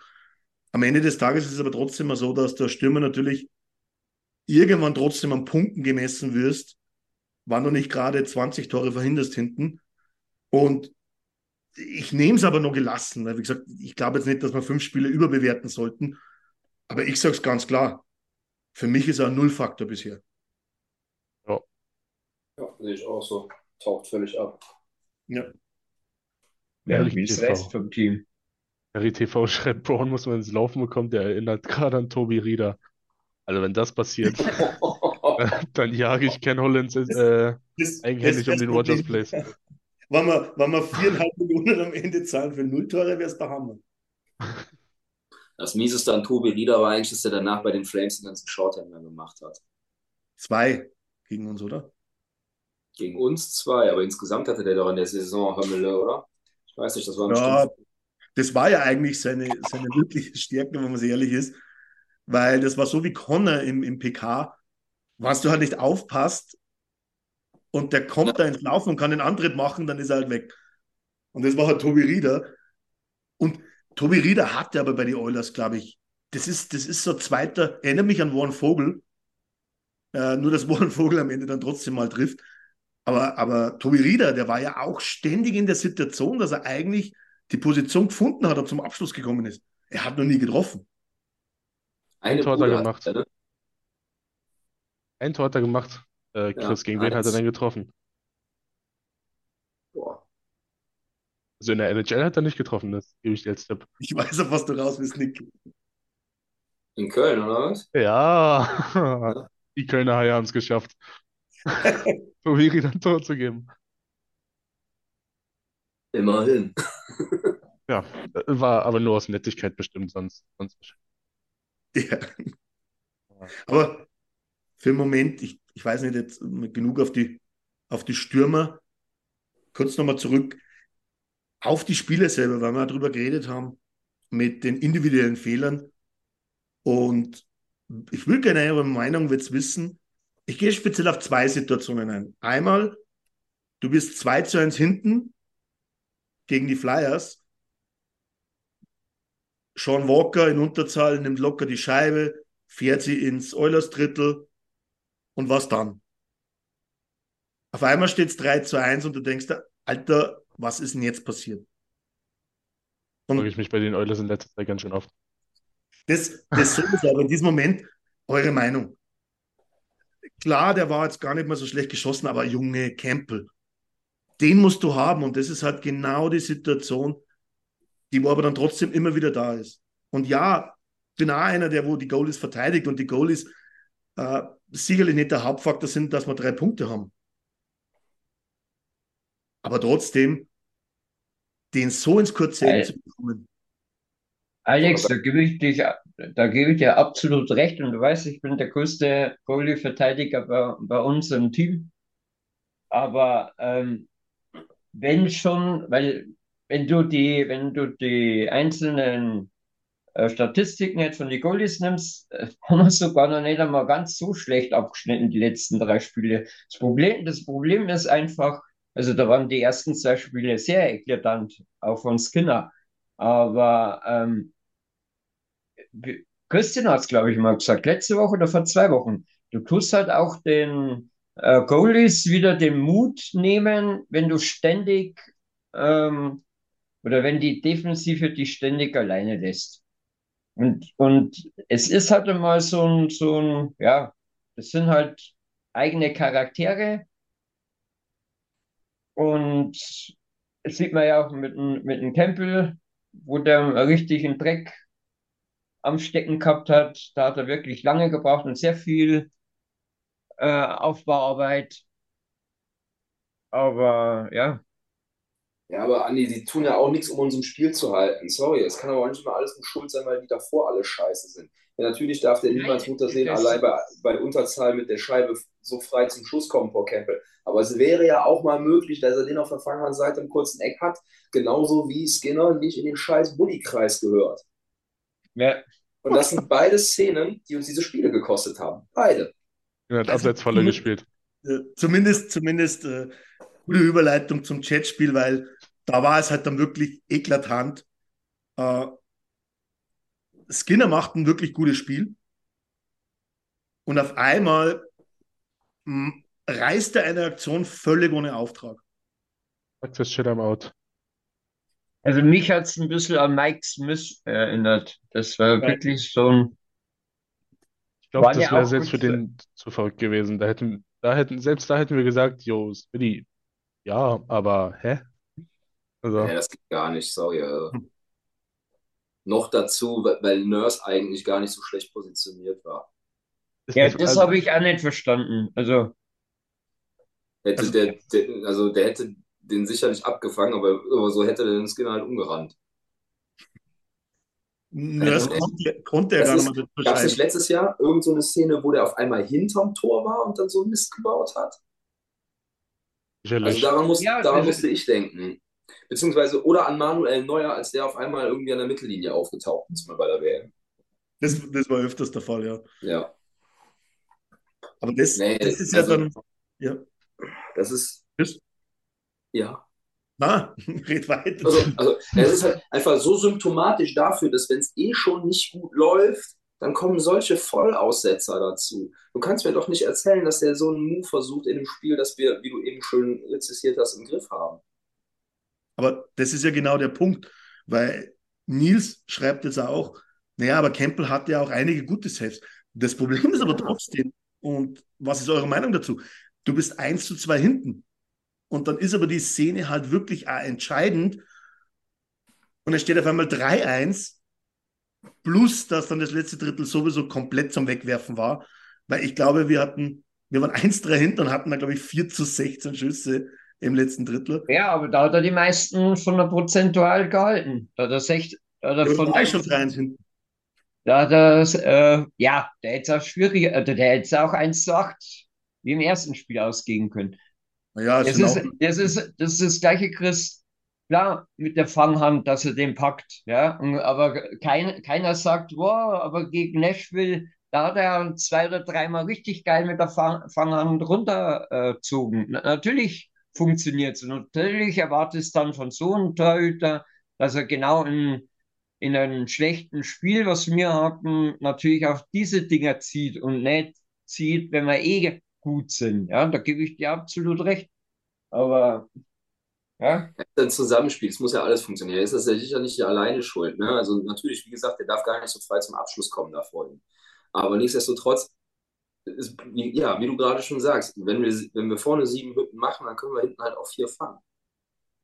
Dass keiner das will und dass man das sicherlich nicht bewusst beeinflussen kann oder höchstens bis zu einem gewissen Grade, das ist ja alles klar. Das steht ja auch auf einem ganz anderen Blatt Papier. Aber es ist halt symptomatisch dafür, wir verlieren keine Spiele, weil wir Pech haben, wir verlieren Spiele, weil wir scheiße spielen. Und zwar alle miteinander. Und das ist wieder das, was wir ganz am Anfang von einer Dreiviertelstunde besprochen haben. Das ist einfach individuelle Fehler, die sich dann eben wie an der Perlenschnur aufreihen. Keiner will irgendwem was, aber, aber jeder macht individuell so, so einen Bock mit. Und manche Sachen sind dann halt so offensichtlich, dass man da vielleicht dann auch sagen kann, und die Nummer hat uns jetzt wirklich final das Spiel gekostet. Das, das auf alle Fälle. Und ähm, Christian schreibt sogar in den Chat rein, unsere Goalies sind maximal Durchschnitt. Und ja, da hat er doch recht. Und das ist, das ist, das ist kein Goalie-Bashing, wenn man das so sagt. Denn am Ende des Tages nehme ich die letzten zwei Spiele und das waren entscheidende Situationen, warum du nichts holst. Oder zumindest nur einen Punkt. Weil gegen Winnipeg, ich hatte null Angst, dass Winnipeg ein zweites Tor schießt. Ehrlich gesagt. Und dann hat's du gemeint, ich fahre mal zur Bank raus. Und dann dann steht halt, halt 2 zu 2. ist dann halt, wenn es nicht läuft, dann denkst du dir halt, okay, ich, ich tue jetzt was Gutes fürs Team. Ich will jetzt, dass hier was läuft. Dann gehst du so übermotiviert da raus, dass du dir im, Nachhinein so denkst, Alter, was hat mich denn da geritten? Das ist Ja. ja dieses, wenn, wenn du es so mit der Brechstange willst, dann kommt halt sowas dabei raus. Und Wie Chris sagt, Was halt wichtig wäre, und also das ist witzig, weil ich komme mir ein bisschen vor, ich war jetzt lange, lange nicht im Stammtisch und ich komme aber irgendwie immer, wenn ich dabei bin, so vor, als würde ich dasselbe sagen. Ähm, weil diese Situationen so, so wiederkehrend sind. Aber letzten Endes ist es doch eigentlich nur wichtig, dass man da jetzt mal irgendwie ein bisschen Ruhe reinkriegt in die ganze Nummer, dass die Leute sich mal finden und dass wir anfangen, die einfachen Sachen mal richtig zu machen. Weil diese individuellen Ausreißer, um, um dann alles rumzureißen und, und Connor und, und Leon in einer Reihe und weiß ich nicht, und Janmark in Reihe 2 und hast nicht gesehen, das führt doch zu nichts. Also, aber ich, ich weiß nicht, ob es dann auch der Markt in Kanada ist, in, in Edmonton, ähm, was, was den Druck von außen dann entsprechend aufbaut. Letzten Endes, was ist passiert? Wir haben vier Spiele von 82 bis äh, verloren. Das ist jetzt erstmal scheißegal. Hauptsache, kriegst das halt irgendwie abgestellt. Ähm, von daher wäre es vielleicht einfach mal schön, wenn mal irgendwie Reihenkonstellationen irgendwie mal ein, zwei, drei Spiele Zeit bekommen, wenn man zwei, drei Spiele Zeit bekommen, sich zu etablieren, dass man auch wirklich mal sieht, funktioniert das überhaupt, außer es ist jetzt halt eine Vollkatastrophe. Ähm, und, und dann einfach mal dem Ganzen eine Chance geben, sich zu finden. Weil alles, was jetzt ist, ist halt way too early Panic Button und alle haben jetzt schon Angst, dass wir die Playoffs verkacken und nie mehr einen Cup holen. Nee. Äh, da gebe ich dir, da gebe ich dir 100% recht. Das, was halt ich in die Runde werfe, ist das, wann fangen wir mal an, Eishockey zu spielen? Wir haben ein Roster, wo viele Spieler drin sind, die wo absolute Spielintelligenz haben. Aber dann würfel ich sie alle auf dem Eis zusammen und es funktioniert nicht. Und das ist das, was ich am Anfang gesagt habe mit dem, ich muss nicht immer die Scheibe tief reinspielen, wo sie der Stürmer eh von zehnmal, neunmal nicht erwischt, irgendwo ins Drittel nur reinfälscht, eh kein Mensch da ist, der wo, der wo nachgeht. Warum denn einfach einmal kontrolliert spielen? Ich kann auch Phasen haben, wo ich absichtlich den Gegner kommen lasse. Und das ist aber das, auf was ich raus will die ganze Zeit. Ich muss nicht immer irgendwie das, das, das, den Mörderpass spielen. Ich muss nicht immer mit drei Leuten auf die Scheibe rennen, weil ich dominieren will. Weil, wie gesagt, Dominanz, das ist was, das, das geht einmal zehn Minuten, das geht einmal acht Minuten, was auch immer. Wenn du dann vier Buden machst, dann kommt irgendwann die Phase und das ist halt eben das Problem. Wir haben, wir haben irgendwie 130 Prozent und dann die nächsten zehn Minuten haben wir 50 Prozent. Und diese, diese goldene Mitte, wie es die Top-Teams und ich wiederhole mir jetzt wieder, Vegas, einfach spielen. Die kontrollieren ein Spiel und die können. Vegas gewinnt auch Spiele mit 70 Prozent, weil es, kontro weil es kontrolliert spielen können. Das heißt, der Gegner macht irgendwann einen Fehler und dann knalle ich in der Hütte rein und hinten schaue ich halt, dass ich staubtrocken spiele und konzentriere mich mal drauf, dass ich einfach den, den Zone-Exit mal einfach hinbekomme. Das heißt, der Stürmer kommt, ich spiele mal von hinten raus und gehe mal durch die neutrale Zone. Ich muss nicht immer durch die neutrale Zone durchspielen. Und ja, das ist trotz 77 Spielen noch was Fatales für mich, weil man einfach nicht Eishockey spielen. Hm. Ja, oder einfach mal auf die Bude draufhauen. Also nichts gegen Vogel, aber eigentlich das, was er macht, müssten andere auch mal machen. Nicht, nicht nur, ich weiß gar nicht mehr, ich glaube, das war im zweiten Winnipeg-Spiel, da hat er drei, vier Mal fast von der blauen Linie einfach draufgehauen. Einmal ist es dann am Pfosten gegangen. Ich glaube, das war von ihm sogar. Das müssen wir öfters machen. Weil irgendein Kack, irgendwann einmal gibt es dann das sogenannte Kacktor. Aber das Kacktor rettet uns vielleicht sogar das Spiel. Aber das, das finde ich finde einfach, wir machen halt teilweise, da gebe ich dir recht, Alex, wir machen einfach zu viele Pässe, zu viel schön. Also es erinnert mich an, an Bayern zu viel Tiki-Taki vorm, vorm Tor, aber es bringt nichts. Kein, kein Ertrag. Wir probieren es nicht einmal einfach mit der Brechstange aufs Tor zu schießen. Da kannst du wirklich unsere Big Boys in die Verantwortung ziehen. Ja. Leon spielt nur noch für diesen Rückhand-Highlight-Reel Pass. Mhm. Und Connor genau. hat letztes Jahr über 60 Buden gemacht, der schießt aber nicht mehr. Was ist denn mit dem? Das, du, du, hast jetzt das Interessante erwähnt, weil ich habe mir Connor auch ausgeschrieben. Connor hat bei 5 gegen 5 72 Minuten Eiszeit und sieben Schüsse. Das ist aber nicht Connor McDavid-like im 5 gegen 5. Alle 10 Minuten ein Schuss von, von Connor McDavid im 5 gegen 5. Also. Siehst, siehst doch die zwei Powerplay-Tore äh, gegen Nashville. Das waren eingespielte Pässe. Die haben funktioniert. Da hat Nashville einfach nicht aufgepasst und dann ging das nach fünf beim, beim das zweite Tor, ich meine, wäre Bouchard gewesen. im fünften Pass und beim, beim ersten Tor war es nach vier, äh, vier Pässe drin. Und das, da hast du aber gesehen, die haben nicht geschaut. Die, das waren, waren eingespielte Spielzüge. Und wenn, wenn sowas nicht funktioniert, wenn sich dann wie bei Philly einer mit einem, äh, mit einem äh, Eishockeyschuh dazwischen stellt, ja, dann funktioniert's nicht mehr. Und dann rennen sie, rennen sie schon auf, ein, äh, auf unser Tor zu. Ja, aber das ist ja, du, du redest jetzt vom Powerplay. Aber Ja, ich glaube, aber alle, nein, aber das ist, war jetzt nur ein Beispiel. Das ich ist auch, bei auch, 5 gegen 5.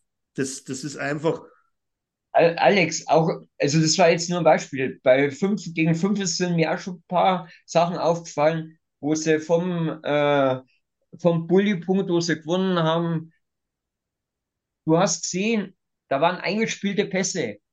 Nicht einmal schauen oder mal die Ruhe bewahren, sondern es wurde zack, zack. Und wenn es nicht geklappt hat, dann, dann ist der Gegner auf uns drauf marschiert.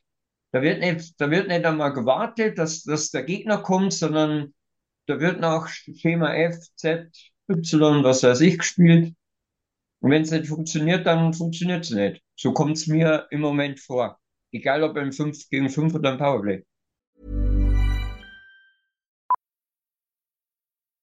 Millions of people have lost weight with personalized plans from Noom, like Evan, who can't stand salads and still lost 50 pounds. Salads, generally, for most people, are the easy button, right? For me, that wasn't an option. I never really was a salad guy. That's just not who I am. But Noom worked for me. Get your personalized plan today at Noom.com. Real Noom user compensated to provide their story. In four weeks, the typical Noom user can expect to lose one to two pounds per week. Individual results may vary.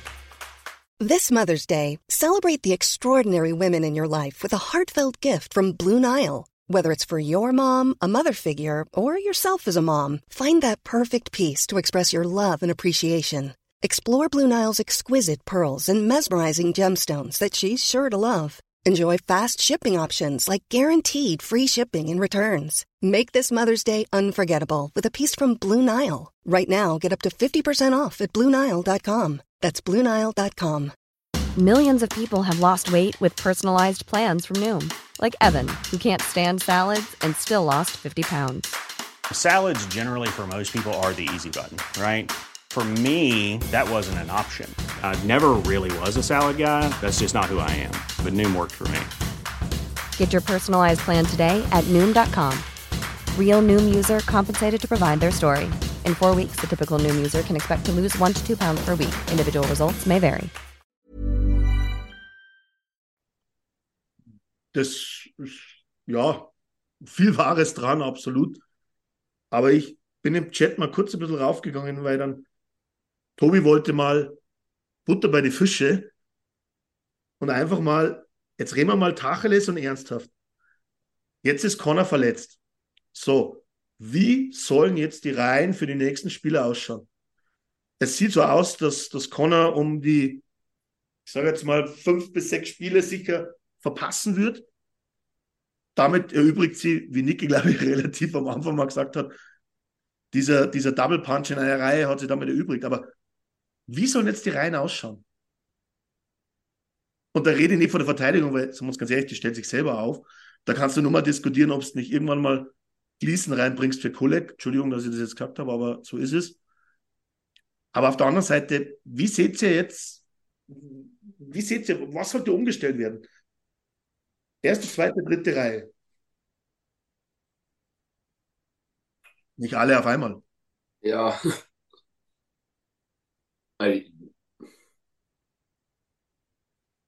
Also, was ich gerne sehen würde, was ich mir vorstellen könnte, wäre eine Reihe 1 mit Broberg, Dreiseite, Hyman. Robert gesagt? Oberg? Ähm, Holloway, sorry, sorry. Auch Broberg kann da vorne mal Alarm machen. Nein, ich meinte Holloway. Ähm, genau. Also wird aber nicht passieren, weil Holloway nicht Reihe 1 spielen darf. Strikt verboten. Das, Bitte? Ist strikt Ist, verboten. ver- ist Ja, verboten, aber ja. du, du, du darfst ganz trotzdem, du vorne darfst das an der trotzdem sagen, bei uns, bei uns spielt er halt da vorne einfach. Ja. Das wäre meine Reihe 1.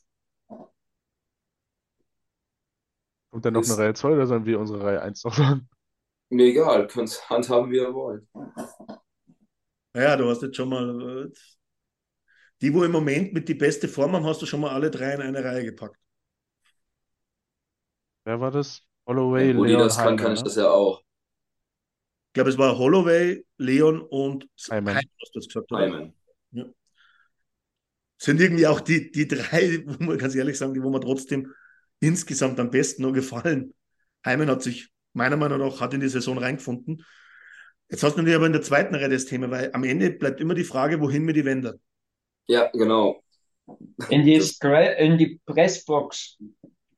Das können wir uns leider nicht erlauben. Ja, wir haben aber leider nur noch zwölf Stürmer und Ja. elf, elf sechs wäre dann schon ein bisschen brutal, wenn wir das wieder anfangen. Dann, Weil dann, wir- würde, dann, dann Connor, würde ich Connor ist verletzt, wir können keinen hochziehen. Hm? dann würde ich Lavoie hoch, eher hochholen und einen Kane runterschicken, auch wenn er teuer wird. Aber Nee, das. Nee. ah, Das ist etwas, was, was mit Sicherheit nicht nein, ich passiert. weiß.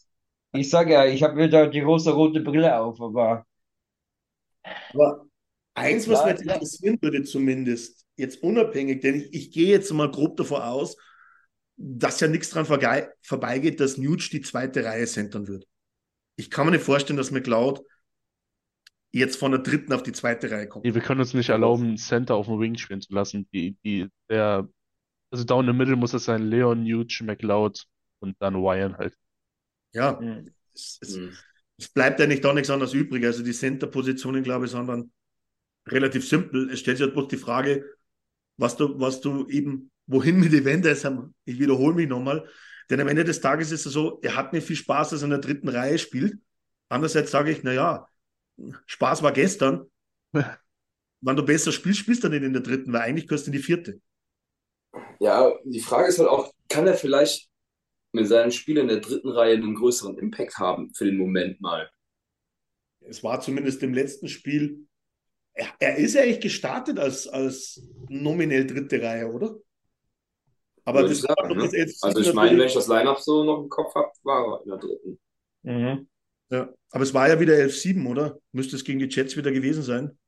Von Doch, dem ja. her ist es dann immer, glaube ich, so ein schwieriges Thema, weil das mischt sie dann alles spätestens nach fünf Minuten durch. Nichtsdestotrotz war er der dritte Reihe. Ähm, Eiszeit, glaube ich, hatte er auch überschaubar. Also da hatten viele andere mehr Eiszeit. Aber gekommen ist halt nicht wirklich viel. Und das ist halt jetzt trotzdem wieder ein Punkt, um nicht jetzt zwei Reihen stark aufzustellen. Jetzt hast du wieder das Thema. Bleiben wir jetzt bei der zweiten Reihe. Ich mache jetzt einen Vorschlag. Warte mal. Du hast mir jetzt Holloway, Leon und, und Hyman schon weggenommen. Nuge auf jeden Fall Center. Ja. Ich würde trotzdem Vogel reinbringen. Ja. Das Problem ist jetzt wirklich links. Das ist. Der Chat hilft auch nicht. Es ist, es ist wirklich, da, da wird es eng. Muss ja Brown sein. Hätte ich Ja. jetzt auch gesagt. Braun und Vogel. Ja, ja. Wann du Kane in der dritten Reihe siehst, ist es dann, ist es dann Connor Brown eigentlich. Hättest dann eine Okay. dritte Reihe mit McLeod, Kane und eigentlich dann Janmark Mhm.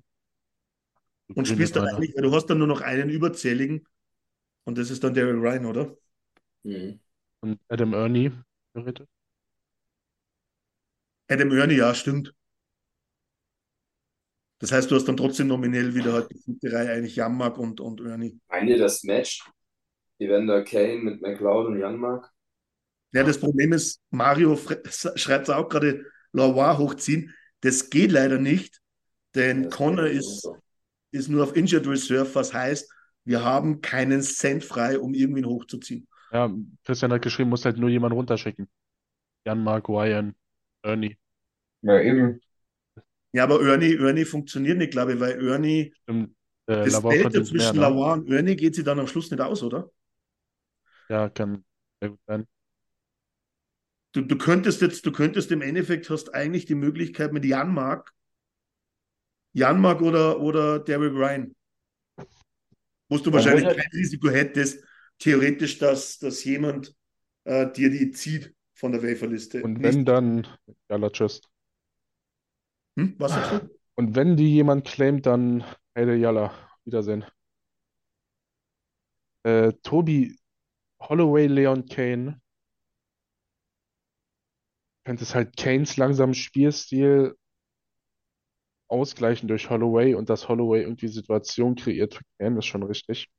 Aber Kane jetzt in die erste Reihe zu stellen, würde ich persönlich Ich, ich, ihm, ich, ihm nicht gönnen. Ich es so so.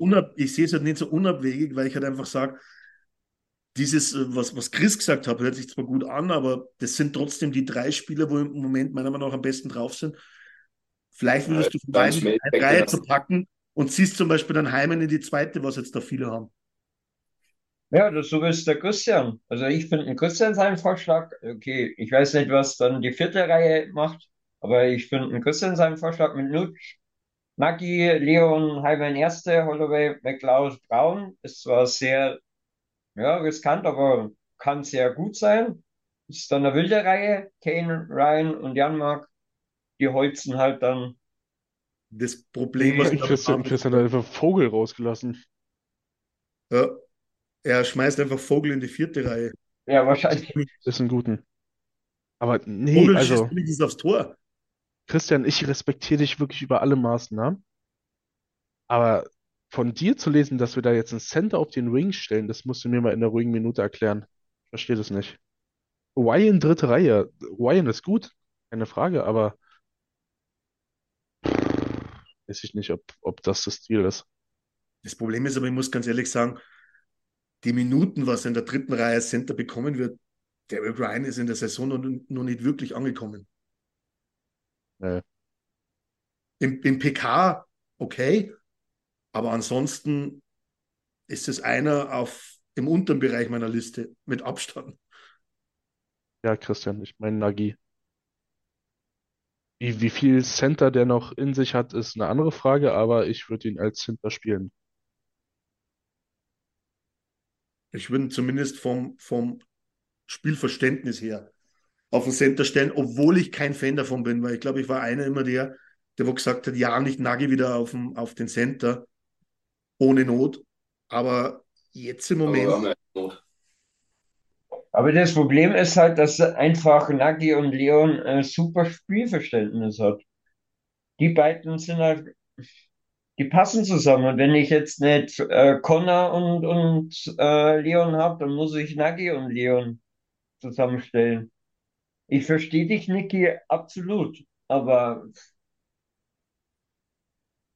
ich würde also es bleibt mir momentan auch nichts anderes übrig. Im Endeffekt ne, können wir auch gar nicht mit vier reinspielen, sondern aktuell eigentlich mit drei.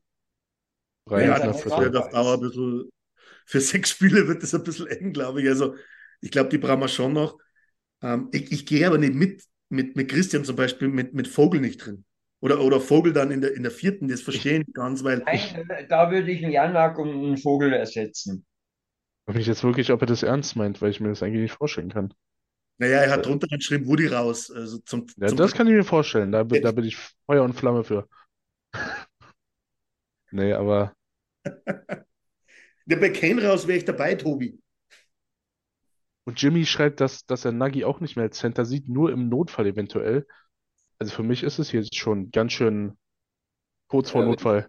Ich wollte gerade sagen, wenn McDavid ausfällt, ist das bei uns schon sowas mit Notfall. Ja, Christian, die dritte Reihe ist aber leider den Gegnern nicht egal. Also zumindest wissen wir, dass wir allgemeine Uneinigkeit haben, wie wir aufstellen würden. Das heißt, ich wünsche wieder viel Spaß, was da am Ende rauskommt. Morgen Nacht, oder? Ja. Mhm. Und ich habe mich auf Twitter wirklich schlau gemacht, ob ich da irgendwas zur Aufstellung finde, aber das Einzige, was ich aus dem Training heute gehört habe, Ja. gelesen habe, was mich auch schon wieder fuchsteufelswild macht, äh, Connors Spot im Powerplay übernimmt erstmal Kane. Da denke ich mir auch so, Alter, äh, äh, hä? Pack halt McLeod da rein, der bringt die gleichen Speed und die gleiche Spielfreude. Aber Kane ist ja dann, also die Entries, auf die bin ich sehr gespannt. Ja, das wird interessant, weil Leon ist jetzt nicht der typische Spieler, der wo das eigentlich macht. Und Kane kann sowieso, in, in der Konstellation kann es Kane auch nicht. Äh, ja. Das Problem ist, dass sich Heimann und dann über den Haufen fahren vom Tor. Ja, eben. Wir haben noch gar nicht gesprochen, wie man noch hochziehen kann. Ich weiß nicht, wie. Ah, heute hat nämlich jemand im Bakersfield gesigned. Ich weiß aber nicht, ob, ob man den so einfach hochsignen kann, Ja, weil. hat einen Äh, NHL-Vert äh, AHL-Vertrag, ne? schade, schade. Sam Ja. Gagner hat äh, einen AHL-Vertrag unterschrieben, aber dann, wie es schon sagt, ein AHL-Vertrag, das wird dann wahrscheinlich. nicht. Ich meine, ich hätte das eben auf einem Auge bei Twitter gelesen, dass er einen reinen NHL-Vertrag unterschrieben hat. Schade, Ich, schade. mein, ich meine es nämlich auch heute noch in, auf der AHL-Seite gelesen zu haben, also auf der Bakersfield. Ne, das ist ja zum einen schon mal pos ein positives Thema heute, dass dann, dass dann Sammy seine Karriere zumindest auf jeden Fall mal in der Oilers, im Oilers-Universum ausklingen lassen wird. Ob es dann einmal zu einem Einsatz äh, in der NHL reicht diese Saison, werden wir sehen. Aber finde ich mal grundsätzlich gut, aber im Chat, ja, geht es immer noch hin und her. Christian, ja, wir wissen es jetzt mit Woody raus. So sieht doch ein ordentlicher Twitch-Chat aus. Einem auch mal Caps Lock schreiben, was einem wichtig ist. Ja. Wichtige Sachen gehören immer groß geschrieben, aber das, Ausru das Ausrufezeichen fehlt. Würde eh gleich kommen. Im nächsten Stammtisch sitzt er hier mit Zettel, wie, wie, Ja. wie andere Legenden. So, aber wenn jetzt keiner mehr was zu den Oilers hat, außer die nächsten Spiele, würde ich vorschlagen, wir gehen zu dem Punkt, weil wir haben ja noch ein, zwei andere Themen, wie wir schon in der Ankündigung geschrieben haben, die wo, glaube ich, auch sicher interessant sind, auch für die Community zum Mitdiskutieren. So, jetzt hilft mir mal. Also das nächste Spiel, ich weiß, dass ein Spiel auf jeden Fall gegen die Rangers ist und ich muss jetzt Ja, es ist übernächste, das über nächste mein gegen. Wild. Schande. Mittwochnacht, also von Dienstag auf Mittwochnacht gegen die Wild. Ja. Dann spielen wir gegen die Rangers, oder? Genau, Mo- Morgen Und dann das. Heritage Classic. Genau. genau. Ich habe Angst. Ich- Oh, Entschuldigung. Komplett das, das Skript übersehen und das Skript, Skript ignoriert. Natürlich müssen wir noch Hot und Cold Performer machen. Uh, Eine habe ich mir Güte. gar keine Gedanken gemacht. Ja. Ich, ich schmeiß gleich mal raus. Chris startet. Jawohl. Mit Cold Hot oder mit Cold? Ja. Ja, das ist eine ein Ja. Ja, ja, Mit Hot oder Cold? mit kalt. Cold. Kalt. Ähm, okay, mit kalt, ähm, weil ich mich wahnsinnig drüber aufgeregt habe, weil es mir immer noch endlos auf den Sack geht, obwohl ich im Nachhinein vielleicht doch mal drüber schmunzeln musste, weil es dämlich aussah. Mein Cold Performer of the Week ist Stuart Skinner für diesen Ausflug in diesen Scheißkreis. Christian, du bist gemein. Das war meiner. Ey, das, sorry, Aber das war, das ist eine Aktion, wenn du den im Fantasy spielst, musst du dafür droppen. das Ja, war ich- ein Mike Smith Gedächtnistor. Genau. Ja. Was Ja. aber, Ja. ich kann es ein bisschen verstehen, ja. Boah, Niki? mich das geärgert.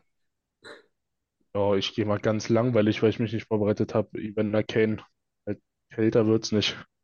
Ja. Ja, ich glaube, da kann man auch nicht viel dagegen sagen. Andi, Kann man es lesen? Nee, kann man nicht lesen. Doch. Woody, Rudi Das raus. ist- Rudi, genau. jetzt, jetzt hat er es gemacht. also zumindest, zumindest Björn hat damit im Dezember begonnen. Aber andersrum. Ja, aber nee, für mich ist der Dreh, also gerade die letzten zwei Spiele, wegen seinen, ja, wie gesagt, Tarotkarten, gewürfelte Aufstellung, ist er für mich der absolute Cold Performer. Ja, nachvollziehbar. Ich glaube, Woody würden einige nennen am heutigen Tag für die, für die letzten Spiele und dieses, diese Reihenrochade. Bei mir ist es ja so, ich hau mal Connor Braun rein. Er ist einfach, tut mir leid, fünf Spiele, null Faktor. Ich hoffe, dass es, dass das, dass sich das noch ändert. Aber im Moment Cold Performer. Top. Ja, Jimmy, das stimmt. Ich glaube, dass es sogar mehr gab, die wo Tippett schon vor der Saison angezählt haben. Alle, oder? Am Auswurf damals. Ja. Ja. Also vor der Saison vielleicht nicht, aber zu dem Zeitpunkt, wo, wo Björn dieses Schild hochgehalten hat, waren Ja. wirklich alle auf einem Nenner, dass Tippett keine Zukunft hat. Tobi, Tobi schreibt, Cold ist für ihn Leon durch die Strafe zum 1 zu 2 gegen Winnipeg und zu wenig eigene Gefahr im, im, im Powerplay. Und ja, er bringt einen guten Punkt, wie er Scheifle, äh, Scheifle laufen lässt in Overtime. Da könnte man halt auch zumindest mitgehen, weil es war eigentlich eher klar, wo, wo Scheifle hinläuft, oder? Wo Scheifle hinläuft.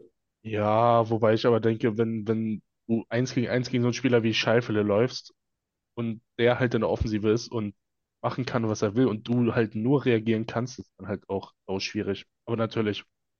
Aber wie gesagt, da bin ich jetzt nicht so erschüttert, weil Leon ihn nicht so als Defensivmonster bekannt ist.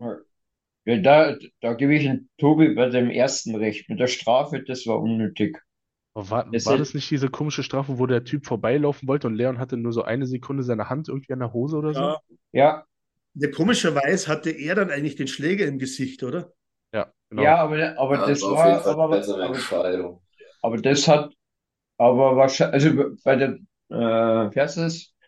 Slow Motion hat so ausgeschaut, wie wenn der Schläger dadurch ins Gesicht kommt, weil er ihn so komisch gepackt hat. Ja. Aber ich gebe Christian recht.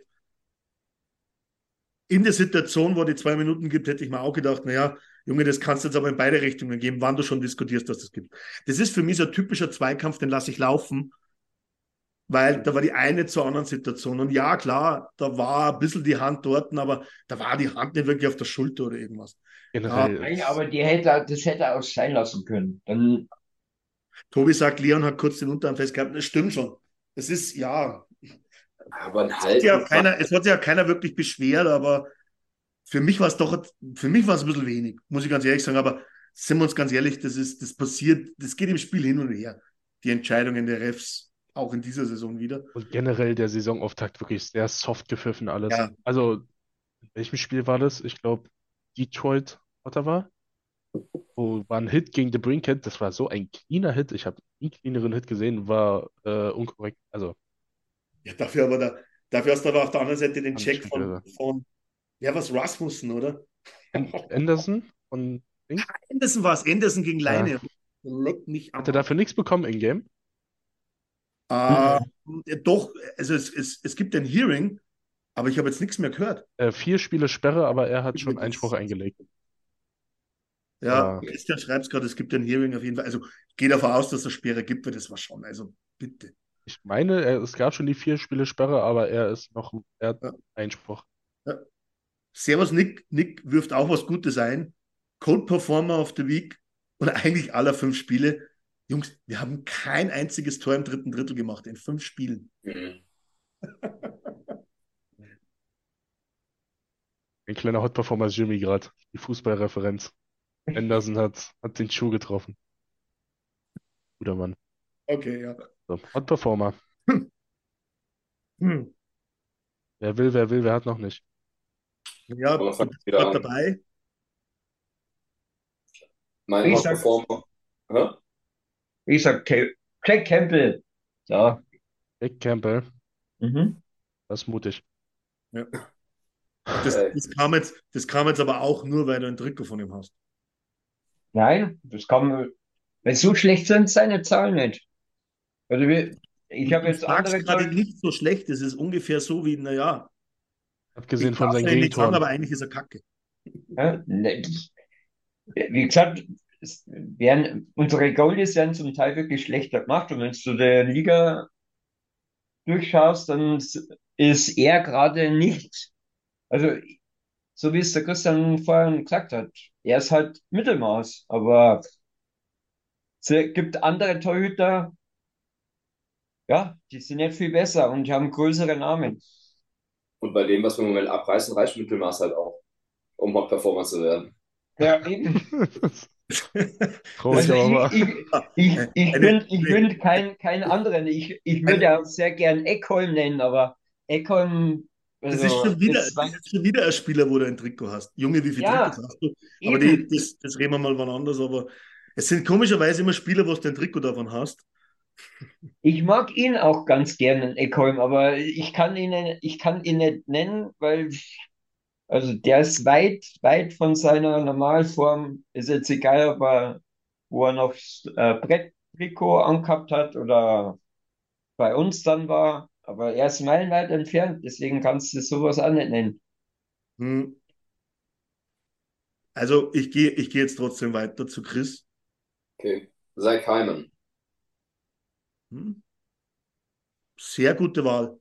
Gutes Spiel, also Top-Spiel gemacht gegen Nashville. Ähm, Die Bude gemacht in Philly. Wunderschönes Tor, by the way, ne? Ja, Mhm. aber nicht übel, ja. Und das hat bei mir dann schon gereicht. Ja, ich glaube, zu Heimen kann man sagen, der ist. Keiner kann in die Glaskugel schauen, wie es weitergeht, aber glaube ich, fünf Punkte in den letzten drei Spiele. Und wirklich stark auch in der Reihe. Aktuell, glaube ich, 64% Expected Goals, wann er auf dem Eis steht. Den kann man mal ganz beruhigt nennen, ja. Erstens, mal- erstens mal heißt er He-Man und nicht He-Man. Wenn es eine deutsche, Wenn ich, wenn ich einmal, wenn ich einmal Hiemen sage, dann bitte erschießt mich. Ja, ja, wenn du, wenn du das Fachpersonal aus Deutschland anhörst, dann heißt es immer He-Man. Ach so, ja. ja. Ich so Wie sehr das Personal hier in Deutschland vom Fach ist, was Eishockey angeht, das steht aber. Das, das steht auf einem anderen Blatt Papier. Niki, du hast ihn immer noch nicht genannt, oder? Nee, äh, spielerisch fällt mir keiner ein, bin ich ehrlich. Uh. Und wenn ich im Eulers Kosmos bleibe, weil da gibt es einen außerhalb des Eulers Kosmos, der ist ganz klar, wurde auch schon im Chat genannt. Äh, aber Leons Reaktion auf die Frage von dem Reporter, was da mit Stewie los war, einfach schon wieder legendär. Ich kann es gerne, oder wir können es auf Twitter und Instagram nochmal posten. Der, der Reporter fragt, ja, was hat Stewie sich da gedacht? Äh, habt ihr nochmal mit ihm gesprochen? Und Leons Gesicht aus, Gesichtsausdruck sagt mehr als tausend Worte, wirklich. Es ist so legendär. Er hatte genau den gleichen Gesichtsausdruck wie damals Why Are You So Pissy? Oh, es war wieder so ein guter Leon-Moment. Ich lieb's. Und da, dafür liebe ich Leon dann auch. Aber ja, das, das war für mich hot, weil auf dem Eis war bei mir nicht viel zu holen, auch trotz eines 6-1-Sieges in Nashville, wo Leon auch überragend war, aber Spiele gegen Nashville rechne ich dem Jungen nicht mehr an. Ist er langsam unfair. Das ist, das ist wirklich. Nashville musste immer ausklammern, wobei darf da auch nicht. Aber das ist einfach sein Gegner. Okidoki, dann werfe ich noch mal einen rein. Eigentlich könnte es ein Pärchen auch sein, aber ich pick mir einen raus und nehme Nurse. Das war wirklich solide, die drei Spiele. Bei 5 gegen 5, bei drei Toren auf dem Eis, bei keinem Gegentor auf dem Eis und das finde ich noch viel wichtiger. Ähm, alle Statistiken positiv und im Pairing mit Sisi beide ohne Gegentor auf dem Eis. Und wie oft kommt das vor, wenn wir uns ehrlich sind? Deswegen diese Woche Nurse für mich. Christian Ja, bestellt gerade Nurse und Sisi. Hm. Eigentlich wirklich das stabile Pärchen im Moment. Traurig. Aber ja, Also wa- was am Letz wenn es im letzten Spiel betrifft, von gebe ich dir recht mit beiden. Ansonsten muss ich auch sagen, gebe dir recht, Alex, die letzten drei Spiele war schon vom Nurse äh, sehr gute Ja, also Performance. Also sehr gut, aber die beste Performance, die im Gegensatz zum Rest vom Team. das sagst du jetzt wieder nur, weil du kein Jersey von ihm hast. Ja, hätte ich aber gern. Ja, es ist mir, es ist mir klar. hat Dann würde auch die, dann würde die. Beurteilung anders ausschauen. Aber weil es im Chat natürlich auch, Christian hat den Hot Performer der Woche außerhalb der Oilers genommen und finde ich jetzt auch eine gute Überleitung zu, zu unserem ersten Thema außerhalb vom Oilers Kosmos. Travis Dermott. Hm. Diese ganze Situation, die NHL greift hart durch. Alles wird verboten. Es wird keine, ich sage jetzt mal so, Statement Days mehr geben. Sei es eben Bright Night, Sie haben aber auch gleichzeitig gestrichen alles, was mit äh, Breast Cancer Awareness, äh, die, die äh, Military Honor Days und das Ganze. Sie haben alles gestrichen. Und es ist ja sogar der, als Verbot ausgerufen worden. Das heißt, wenn sich Spieler nicht daran halten, werden sie bestraft. Travis der Mott hat es jetzt gemacht und hat seinen Schläger getaped mit einem Pride Tape. Guter Mann. Ja, also ich, ich würde mal, das Erste, was ich rauswerfe, ist das, oder was ich reinhaue, ist das, absolut richtig, ihn als Hot Performer zu nennen. Ja. Ja. Verste- äh, Jimmy hat es auch geschrieben, gibt eigentlich keinen anderen diese Woche. Wenn man Ja. auf den gesamten Kosmos NHL und fast schon Sport guckt. Also diese, das, dieses Verbot alleine schon, ich, boah, da kann man wirklich sauer werden, wenn man sich reinsteigert. Ähm, und er, er hat das Pride Tape genutzt. Ich weiß nicht, ob es jetzt schon eine Strafe gab oder ob es irgendwie eine Untersuchung gibt oder so. Aber er hat von allen Seiten Support bekommen. Ja. Und nur die NHL, die sich groß Hockey is for everyone äh, oben drauf schreibt, die hat ein Problem damit. Es ist wirklich, Na, und es geht ja nicht um das eine, warum ähm, ich, ich, ich, okay, du hast das Thema gehabt mit diesen äh, Tagen, wo die ganze Mannschaft was macht, so, aber ich verbiete doch jetzt nicht am Einzelnen, dass er dieses Statement abgibt. Wo, wo lande ich denn da? Das ist eine Militärliga irgendwann oder was und die NHL glaubt, dass- Nein, das gleiche wie die, das gleiche wie die FIFA. Ne, mit den ganzen, das ist eh nochmal Ja, aber wir haben keine WM in Katar. Also, Ja. aber das schaut manchmal so aus, dass die Altherrenmannschaft oder Tiefliga sich wie FIFA, die Altherren. Weil das, Ja, dass es alte weiße Männer sind, die das entscheiden, ich glaube, da müssen wir nicht drum herum reden. das, das, Äh. das wissen wir schon, ja. ja, das ist, aber, aber das, kann- du kannst doch nicht, nicht alles verbieten. Also, wa- was sind die Amerikaner? Das sind sehr militärisch. Das, äh, das sind sehr viele Leute geehrt worden. Oder das mit dem Cancer Day. Warum, war, egal. Das checke ich Ja, auch nicht, das hatte ich auch nicht sie- auf dem Schirm. Sie, sie, sie hätten es vielleicht, ein bisschen softer machen können, dass sie sagen, okay, wenn die einzelnen Spieler das wirklich nicht machen wollen mit dem Bright, dann lassen wir es halt denen. Ja, dann schimpfen wir halt nicht drauf, dann sollen sie es halt machen, aus welchem Grund auch immer. Die werden von der Community dann eh abgestraft. Aber so wetten. alles komplett zu streichen, Genau. ist halt wirklich. Wir, wir achten halt auf, äh, da ist Provorov, war es, glaube ich, oder hier jetzt der Torhüter, äh, James Weimer, wir achten halt auf diese Idioten, dass die dann nicht beleidigt Ja. werden, aber Mhm. scheißen im Gegenzug auf so viele Leute, denen es so wichtig ist und die es brauchen und die das einfach, für die ist es nicht, es ist für uns alle einfach wichtig. das, das, Wir, das, wir das- schützen mit so einem Verbot diese paar Idioten, dass dann nicht gesagt wird, ah nee, James Weimer, den würde ich ja äh, nie unter Vertrag nehmen. Und nein, der hat jetzt ein paar böse Nachrichten bekommen. Alter, die sollen mal in Postfächer von Trans oder was weiß ich für Leuten schauen. Das ist ein bisschen dümmlich ausgedrückt, ausgedrückt von mir, weil, ja, keine Ahnung, aber es, also, es ist so eine Frechheit. Es ist so krank frech, was die sich rausnehmen. Und wie Christian gesagt hat, stell es jedem frei. Dann kann James Weimer sagen, ja, nee, will ich nicht. Oder Leute, die okay. sagen, ja, aufgrund meiner Religion kann ich dazu nicht stehen. Ist doch alles fein, dann bist du halt für mich ein Spast. Spaß ist ein dummes Ja. Wort. Aber dann bist du halt für mich ein Arschloch. Ähm, aber nimm doch den Leuten nicht die Message, die sie brauchen. Und wenn Leute wie Travis Dermott das da machen, die werden doch abgefeiert dafür.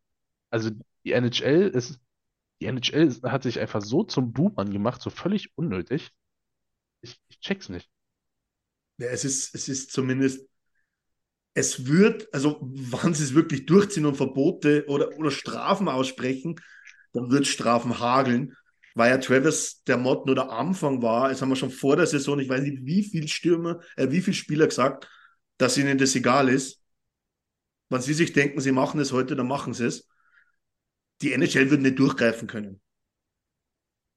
Und das macht dann eigentlich das Verbot noch lächerlicher, als es eh schon ist.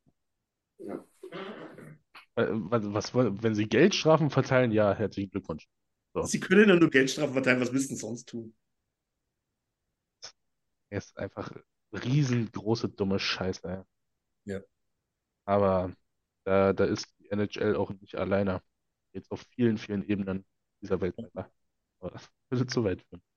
Die NHL ist dann, ist, das gebe ich dir 100% recht und deswegen glaube ich, über alle vier Oilers-Spieler ist der Hot-Performer Travis Dermott. Unbestritten. De- Definitiv. Ja. Und So. über, übrigens, Alex, äh, Entschuldigung, dass ich dich kurz unterbreche, falls du das auch nebenbei gelesen hast. Danke an äh, Robert Bergwinkel, der hat die Oilers Nation als Hot Performer Zu Recht auch. erwähnt, mit der Begründung, wenn, wenn das Team genauso heiß wäre wie wir, dann täte es anders ausschauen. Wenn das Dann Management so heiß wäre wie wir, dann wäre Woody Free Agent. Ja. Jeder sagt, dann hätten wir schon, dann hätten wir schon gehabt. Aber ja, ist. Aber nichtsdestotrotz gehen wir ein Thema weiter. Und wir haben jetzt zwei Themen, was relativ eng wird. Deswegen entscheidet einfach mal spontan raus, was, glaube ich, auch die Community mehr interessiert. Wenn wir noch ganz schnell hier äh, Prediction für Rangers Minnesota oder ganz am Ende. Wollen wir das, ich hätte es jetzt nach dem nächsten Thema machen. ja, dann machen wir Als, es als krönenden Abschluss dann. So. Ich, hab, ich pick mir jetzt raus Detroit. Die Red Wings, weil ich glaube, interessieren jeden. Aktuell Zweiter in der Atlantic Division, punktgleich mit Boston, aber ein Spiel mehr. Das hätte keiner so erwartet. Auch wann wir erst sechs Spiele gespielt haben. Wie seht ihr das? Absolut. Genauso. Also ich hätte es nach der letzten Saison echt nicht für möglich gehalten. Ähm, letztes Jahr haben die sich extrem schwer getan. Ähm, auch nochmal ein deutliches Down hier im Vergleich zur vorletzten Saison gehabt. Also ich muss sagen, mich überrascht das. Hätte nicht gedacht, dass der Brinket da so einschlägt. Ne? Also gefühlt ja. er die halt vorne ähm, ja, fast im Alleingang. Und interessanterweise hätte ich auch nicht gedacht, auf der anderen Seite, dass Ottawa den Abgang von The Brinket so gut kompensiert bekommt.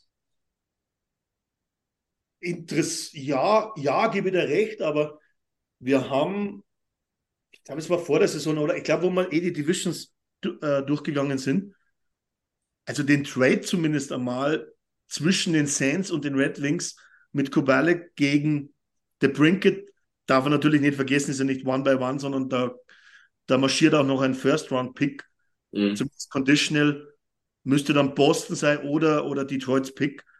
Plus, glaube ich, noch ein Viertrunden-Pick, die marschieren noch mit nach, nach Ottawa. Aber nichtsdestotrotz, der Brinket hat eingeschlagen wie eine Bombe in Detroit. Ja. Gestern, glaube ich, wieder dreimal eingenetzt gegen die Flames. Steht bei acht Buden in sechs Spielen. Also, ja, ich, ich dachte mir, dass er Detroit gut tut. Aber das hätte ich jetzt auch nicht erwartet nach sechs Spielen. Und das, das reiht sich irgendwie ein in das ganze Detroit-Team. Ähm, wir haben gestern schon ein bisschen hin und her diskutiert zum Thema, warum das? Und ich glaube, es gab so, so die eine Seite und die andere.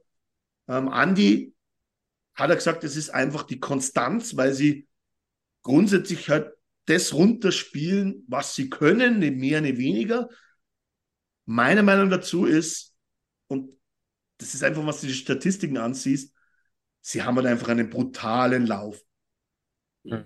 Und das, das siehst du an der Brinket, was du in die Augen verbindest, knallt im Moment auch rein. Das Powerplay ist halt out of this world im Moment. Mit ist er aber krank.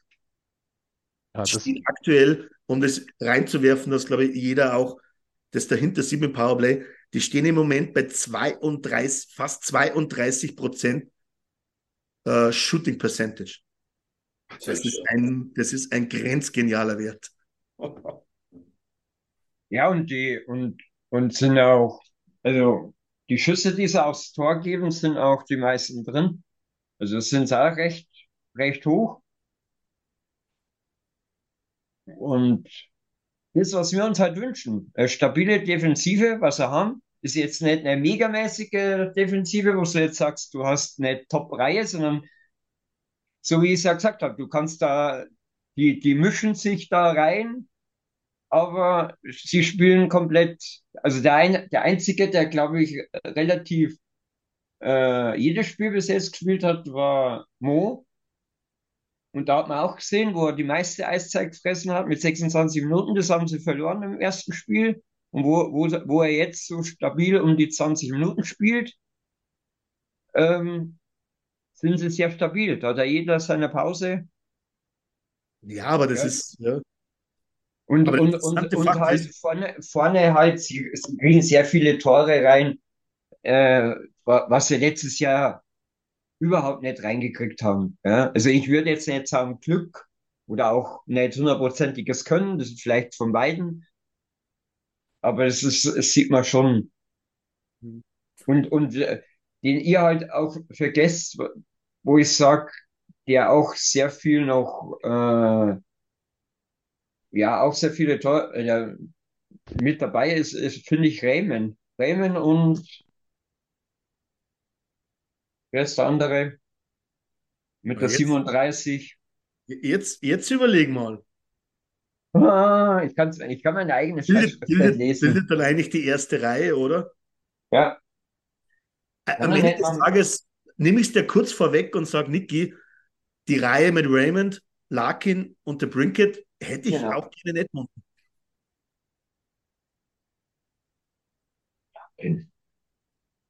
Niki? Ja. Ja. So, jetzt geht's. Äh, glaube ich dir gut und gerne. Aber ich glaube, Detroit hätte auch gerne die Reihe mit Leon, äh, David und Hyman. genau. ja, gut. Aber jetzt, ver jetzt vergleiche ich mal den, den reinen Wert dahinter an Geld.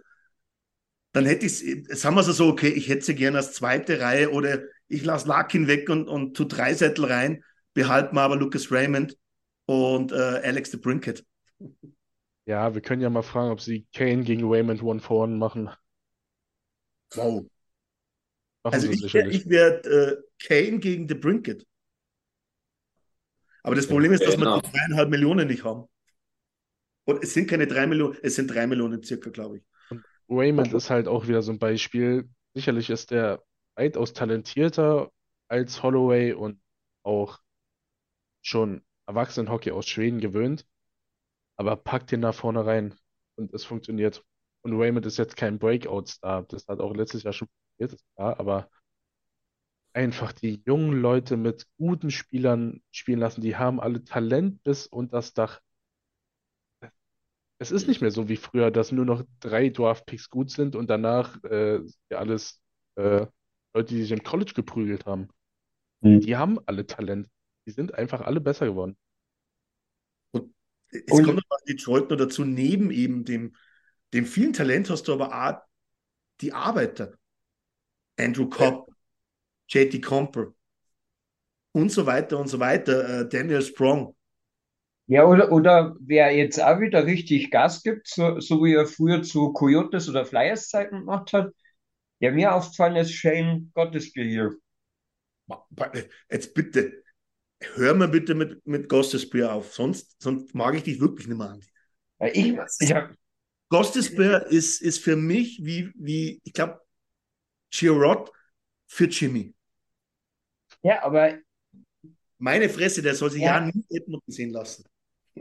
Nee, das habe ich nicht gesagt, aber es ist für, aber das ist für Detroit ist das momentan, also wie, wie gesagt, ja, macht ja auch seine Punkte und seine Tore. Das hätte ich auch nicht. Also ich bin kein Liebling von ihm, um Gottes Willen. Aber ja. mir fällt mir fällt auf, dass das auch wieder ein Baustein ist, der anscheinend äh, ausgerechnet äh, bei den Red Wings was bringt. Ja? Also da gab es le letzte Saison andere Verteidiger, die gekommen sind für viel Geld, die sie ja. dann gleich wieder rausgeschossen haben. Aber, aber das Interessante, weil Jimmy gerade schreibt, Gostesbär ist um Welten besser als Girot, aber Detroit hat beide und steht stabiler wie wir. Ja. Das ist das Interessante. Und, glaube ich, was noch interessant ist, wirklich zu erwähnen, es ist eben die dritte Verteidigungsreihe, die wo da raussticht, weil eigentlich speziell die erste Reihe mit Seider Also da, da hat unsere dritte Reihe bessere Statistiken. Mhm. Nichtsdestotrotz, das ist im Moment einfach bei ihnen nicht wichtig. Aber auf der anderen Seite, korrigiert es mich, wenn ich falsch liege, das, das ist so ein typisches Thema, was sich einfach über 20, 25 Spiele ausgleicht. Du Ja. kannst es nicht halten. Das ist einfach, äh, weil du hast nicht den stärksten Goalie, du hast nicht keinen schlechten, aber auch keinen sehr guten Goalie. Und am Ende vom Tag kommen irgendwann die Niederlagen. Und Ja, aber Reim, Reimer hat ein Spiel gemacht und hat einen Shootout gehabt. gegen Columbus. Okay, aber äh, ja, kommt vor. Aber James Aber, ist du, aber James du hast ist schon, du hast schon recht. Husso, Husso hat die gleichen Werte wie Campbell. Das sogar einen kleinen Tick schwächer. Echt, ist er so schlecht? Mhm. Äh, ja, die, die schweben gerade auf Wolke 7. Ja. Ja, ist- werden, werden die nicht halten können. Ich glaube jetzt nicht, dass sie hier eine 100-Punkte-Saison hinlegen, aber die Punkte, die du erstmal hast, hast du. Nee, nee, absolut. Also das ist, äh, wie gesagt, Detroit hat in den, jetzt, jetzt sind sechs Spiele, oder? Ja, fünf, sechs Spiele haben sie. Sechs, ja. Die haben eigentlich in allen sechs Spielen, glaube ich, bis auf ein Spiel weniger Schüsse gehabt als der Gegner. Und trotzdem fünf davon gewonnen. Und das ist halt dann am Ende, in diesem Falle ist jetzt das zum Teil auch Kontrolle wahrscheinlich, aber zum anderen, zum größeren Teil, es gibt den Moment, wo es einfach läuft. Und deswegen sehe ich es so, ich würde jetzt nicht meine Prediction für die Division deswegen ändern, nur weil Detroit im Moment punktgleich mit dem ersten auf Platz zwei in der Atlantik steht. Ich denke weiterhin, dass es am Ende nicht reichen wird für sie, aber dass sie besser sind. Aber das ist ausgeglichen, Alex, habe ich gerade gesehen von den Schüsse. Sind, gegen drei Mannschaften haben sie mehr Schüsse gehabt, gegen drei Mannschaften haben sie weniger Schüsse gehabt. Aber keine Dominanz zu erkennen, dass du fünfmal gewinnst und einmal verlierst nur. Nee, also von den Schüsse, Schüsse her definitiv nicht. Einmal, einmal haben sie gehabt 42 zu 21 bei, äh, gegen Tampa Bay. Aber ansonsten, ja, gebe ich dir da schon recht. Lu- Lustig, lustigerweise ist, bei die, bei die Bullies sind sie, sind sie immer knapp hinten dran. Ja. Es ist, ja, Also Aber aber auch was, was dir auf Dauer zum Verhängnis wird. Ne? Das kannst du eine Weile lang ausgleichen, aber wenn du in zwei Dritteln aller Anspiele erstmal der Scheibe hinterher rennen musst und gucken, dass du einen Zweikampf gewinnst, das wird irgendwann, holt dich das ein. Ja, definitiv. Weil da haben sie, wenn ich jetzt richtig gelesen habe, haben sie nur in einem Spiel haben sie positiv gehabt, alle, alle anderen fünf waren sie negativ. Und dann nicht, einmal- das Positive war noch nicht einmal bei der Niederlage, sondern das war tatsächlich auch beim Sieg, beim 4-0. Aber sonst haben sie immer negativ gehabt.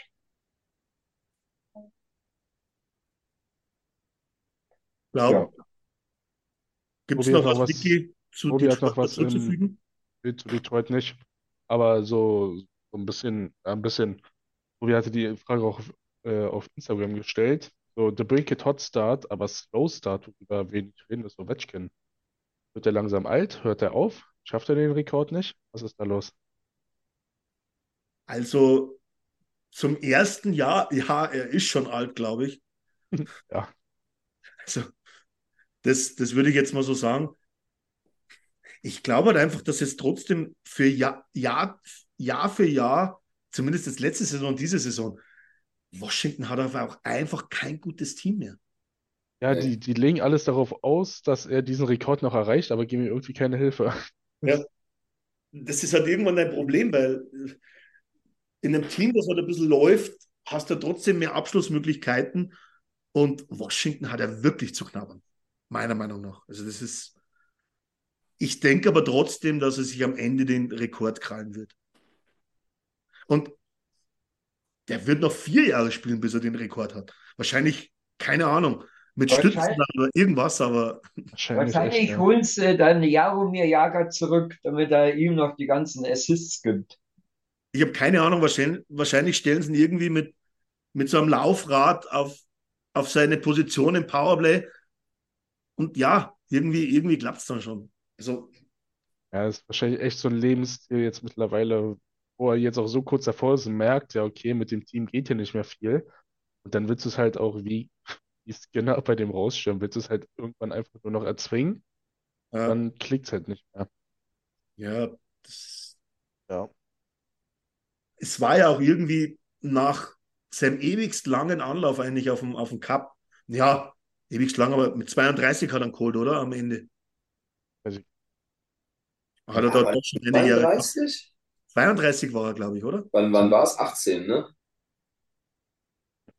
18 war Tempo, oder? War das Temper? Sauers. Zumindest, zumindest ist es so, dass Washington Rekord hin oder her, Washington wird jetzt durch einige, ich sage jetzt mal, durchschnittliche Jahre gehen, glaube ich. Ja, Das ist nichts, was du jetzt einfach so umdrehst innerhalb von einem Jahr. aber ist ja auch völlig verständlich, das wird Pittsburgh auch passieren in ein, zwei, drei Jahren. Denn die, hatte Christian, glaube ich, irgendwann gesagt. Ähm, es ist halt, die geben jetzt alle ihren alten Superstars nochmal diese, dies- diesen letzten Ride, den sie sich verdient haben, und dann sind sie weg und dann ist erstmal, okay, Kapitel abgeschlossen. Jetzt können wir erstmal weiter gucken. Ist genauso wie Chicago mit Kane und Ja, Taves. Die hatten jetzt halt das Glück, dass sie Bedar bekommen haben. ja klar. Aber äh, es kann dann schon ein bisschen dauern. Das wird auch bei uns lustig, wenn Connor und Leon dann irgendwann nicht mehr sind. Ja, ich glaube eins, da gebe ich ja Christian recht, wie er schreibt, ähm, dass das eine absolute Riesenleistung ist, weil das aus Washington, aus der Franchise zu machen, was sie über Jahre waren, sage ich jetzt mal provokant, das liegt ja größtenteils an Ovechkin. Ja. Aber Und das ist, es ist auch irgendwie so klar, Wayne Gretzky ist ein Euler, Oilers Legend, so wie viele andere. Aber nichtsdestotrotz, irgendwo auf der anderen Seite vergönnt es auch Ovechkin, dass er sich den Rekord krallt. Ja, natürlich, alleine weil man es miterlebt hat. Also Ja. ich jetzt. So, ich, ich habe auf dem Weg zur Auswärtsfahrten, als ich acht war, Ovechkin Highlight-Videos geguckt. Wenn der Typ jetzt einen Gretzky-Rekord bricht, der dann Ja. einfach eine geile Story. Und es ist ja dann trotzdem auch hoch zu bewerten, weil das Eishockey ist trotzdem anders wie in den 80er Jahren oder Anfang der Ja, 90er. Das heißt, ähm, kommt dazu. so viele Buden in diesem Zeitraum zu machen, wo Ovechkin dann letztendlich gespielt hat, das ist äh, Wahnsinn. ja. Der nächste, wo da hinkommen könnte, wäre Connor. Ja, wenn er sich nicht regelmäßig verletzt. Ja, Und die Frage ist, ob Connor sich das so lange antun wird. Und nein, damit meine ich jetzt nicht das Thema, wie lange tun sich die beiden oh, das noch oh, Oilers, oh, oh, sondern das wird, das wird Oh, rausgeschnitten. Formulierung. Das wird Oh, rausgeschnitten, Alex. Ganz, ganz übel. ich habe das, ich hab das eher drauf gemeint, ob das dann wirklich im Alter von Ovechkin sich Connor noch antut, aufs Eis überhaupt zu gehen. Ich sehe den RAN-Artikel schon. Eulers Ja, eh. bestätigt, Connor tut sich das nicht mehr an. Ja. Jimmy, Ich glaube, das hängt aber auch ganz viel damit zusammen, wie, wie die ganze Karriere läuft. Ne? Nick hat es ja gerade eben schon gesagt, wenn du dich halt ständig verletzt oder was, muss halt auch irgendwie irgendwann mal aufpassen, ist das Ganze noch irgend, ist das noch realistisch? Ähm, und, und das wirklich zu verfolgen oder läufst du irgendwann deiner eigenen Leg äh, Legacy hinterher? Äh, Ja. Man kann sich eine Legacy auch verkacken. Sieht man in anderen Sportarten ganz gut. ja. Des Öfteren vor, glaube ich. Einfach zu lange an etwas festhalten Genau. und dann geht es rapide abwärts auf einmal. ja, oder das dritte Comeback vom Comeback starten oder sowas. Ja, ja klassischer oder, oder seit 1900, glaube ich, 85 gefühlt immer wieder die Abschiedstournee zu machen, wie die Rolling Stones. Hm. Wo jeder, wo jeder sich in den 80er Jahren gedacht hat, geil, ich muss das T-Shirt unbedingt haben. Hey, auf der letzten Tour von den Rolling Stones und jetzt, jetzt haben wir 2023 und sie haben nochmal 20 Mal oder 25 Mal gemacht seitdem. Aber ja, das ist aber eher das Positive, es, es geht ja negativ. Sodala. Jetzt kommen wir aber zur Prediction, glaube ich, oder? Ja, ich Das, sonst sind das nie hier. ein bisschen durch. Wir sind wirklich durch. Durchgebraten, durchgeseucht. Das heißt also, in Minnesota zu Hause gegen die Rangers und dann das Heritage Classics gegen die Flames. Das Heritage Classics, Classics ist noch vor dem nächsten Stammtisch. Ist das am Wochenende? Ja, ah, ist von Sonntag mhm. auf Montag. Okay. Ja. Sonntag auf Montag oder Samstag auf Sonntag? Sonntag auf Montag. Okay. Das ist ja der Kack. Ja. Und es ist auch noch Mitternacht am Sonntag. Das ist voll dumm, aber. No, geht aber. Also ja, ist nicht optimal, aber geht schlimmer. Die Woche jetzt war furchtbar mit 2 Uhr. Ja, 2 Uhr ist, ist, ist schrecklich. Also los, Chris. Schieß Jawohl. Zwei Punkte. Das ist mal eine Aussage. Wir verlieren gegen die Wild. Wir verlieren in der Overtime gegen die beiden anderen. Ui, das ist ja noch, noch Bilder. Zumindest gegen die Wild wäre es keine Überraschung. Weil ich glaube, oft haben wir in Minnesota nicht gewonnen. Mhm. Auch eklig zu spielen. Äh, ich würde weitermachen. Ja. Und wer war's? Christian hat geschrieben, ohne Connor alle mit 150 Prozent. Ich hoffe, das ist der benötigte Arschtritt, äh, den sie brauchen. Hat vor ein paar Jahren oder letzt oder dann schon mal gut geklappt. Ich glaube aber nicht dran. Letzte Woche 0-3 gesagt. So schlimm ist es nicht geworden. Hier auch mit zwei Punkten, aber wir gewinnen gegen die Rangers. Und es wird im Commonwealth wird's keine normale Niederlage. Flames stompen uns da richtig aus dem Stadion. Ich habe echt. Uh. Das ist schon fast fürs Heritage Classic ein Hot Take als, Vorher als Vorhersage. Gerne. Also Weiß eigentlich einer, warum bei den Heritage Classic Jerseys die Oilers eigentlich das Home Jersey tragen? Hm? Weil die spielen in Blau. Die Flames spielen in diesem Naturweiß, sag ich jetzt mal. Ja, aber was war damals mit Edmonton Gardens noch? Aber es wird ja auch als Heimspiel gelistet. Es, wird, es ist ja Heimspiel, ja. Mhm. Doch klar, das ist auch ein Footballstadion in Edmonton. Hey, deswegen ist es ja, ja so. Weil Niki gerade Flames sagt. Also ist das, er hat gesagt, die Flames schießen uns aus dem Stadion. Okay, vielleicht habe ich es einfach akustisch falsch verstanden. Dann ähm, vergesst es. Okay. Okay. Gut, Andi. Ich sag, also, ich bin eurer Meinung, Minnesota verlieren wir. Es ist einfach nicht unser Gegner. Gegen die Rangers, ähm, Overtime, Niederlage.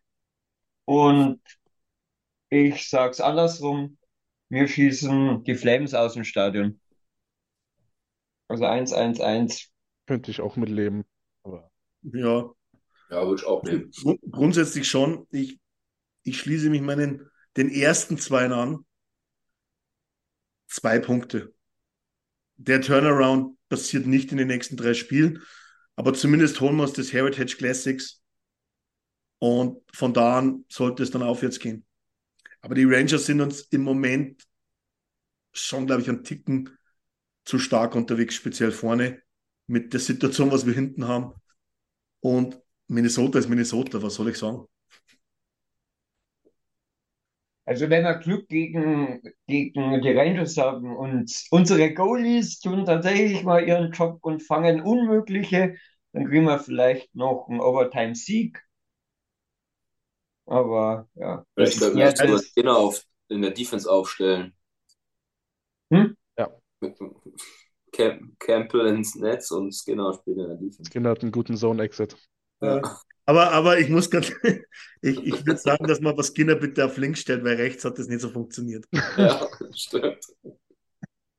So. Ja. Als ich Abschluss, als Abschluss vielleicht noch unserem, unserem Freund und Mitglied Philipp. Der fliegt nämlich rüber fürs äh, oh. Heritage. Ganz, ganz, ganz viel Spaß, als du es hörst. Mhm. Und wir, wir hoffen, ganz, ganz viele Eindrücke zu bekommen. Weil das ja. muss wirklich once in a lifetime sein. Das ist noch mal ein Stück krasser, als überhaupt rüber zu. Also es gibt nur zwei Möglichkeiten. Entweder er ist gleich am Montag im Stammtisch, was wahrscheinlich schwierig wird. Glaube ich nicht. Ähm, oder er muss zumindest, sobald er wieder da ist, sofort berichten. Da kann es auch gern mal zweieinhalb Stunden dauern.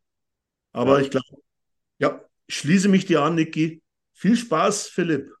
Ja, viel Spaß. Und, und, und einmal ein Bericht für die OilersNation.de in Schreibform. Das kann er auch machen. Ja, Kann er auch mal machen. Hat er, hat er genug Zeit im Flugzeug. Kann er mal Ja. was zusammenpinseln. ja. Okidoki. Würde ich sagen, wir rappen das hier ab. Ja, Wir bitte. sind über zwei Stunden und Um das. zwei Stunden. Ja. Ich hätte sogar noch, wir hätten noch mehrere Themen, aber das lassen wir. Ja. Also, Jungs, danke. War mir eine Ehre. Danke an Spaß. alle, die so bei Twitch live dabei waren und du siehst es natürlich später als Podcast runterladen. Wir sehen uns, äh, wir sehen uns und hören uns wieder nächste Woche. Wir sind Jawohl. am Montag mit einem neuen Trainer für, äh, hoffentlich. Ja. Auf. Ja. Woody Rouse als Slogan. Woody Rouse. Woody Woody Rouse. Ciao, Jungs. Sehen- Ja, ade. Vielen Dank fürs Zuhören. Besucht uns auf oilersnation.de. Außerdem findet ihr uns auf Instagram, Twitter, Facebook sowie auf YouTube. Auf Wiedersehen.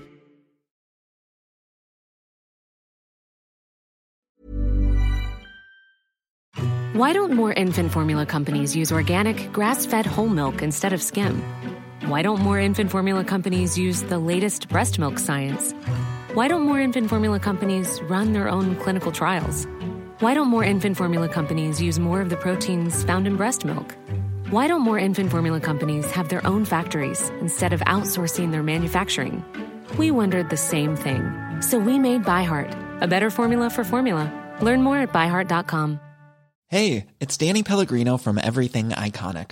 Ready to upgrade your style game without blowing your budget? Check out Quince. They've got all the good stuff shirts and polos, activewear, and fine leather goods, all at 50 to 80% less than other high end brands.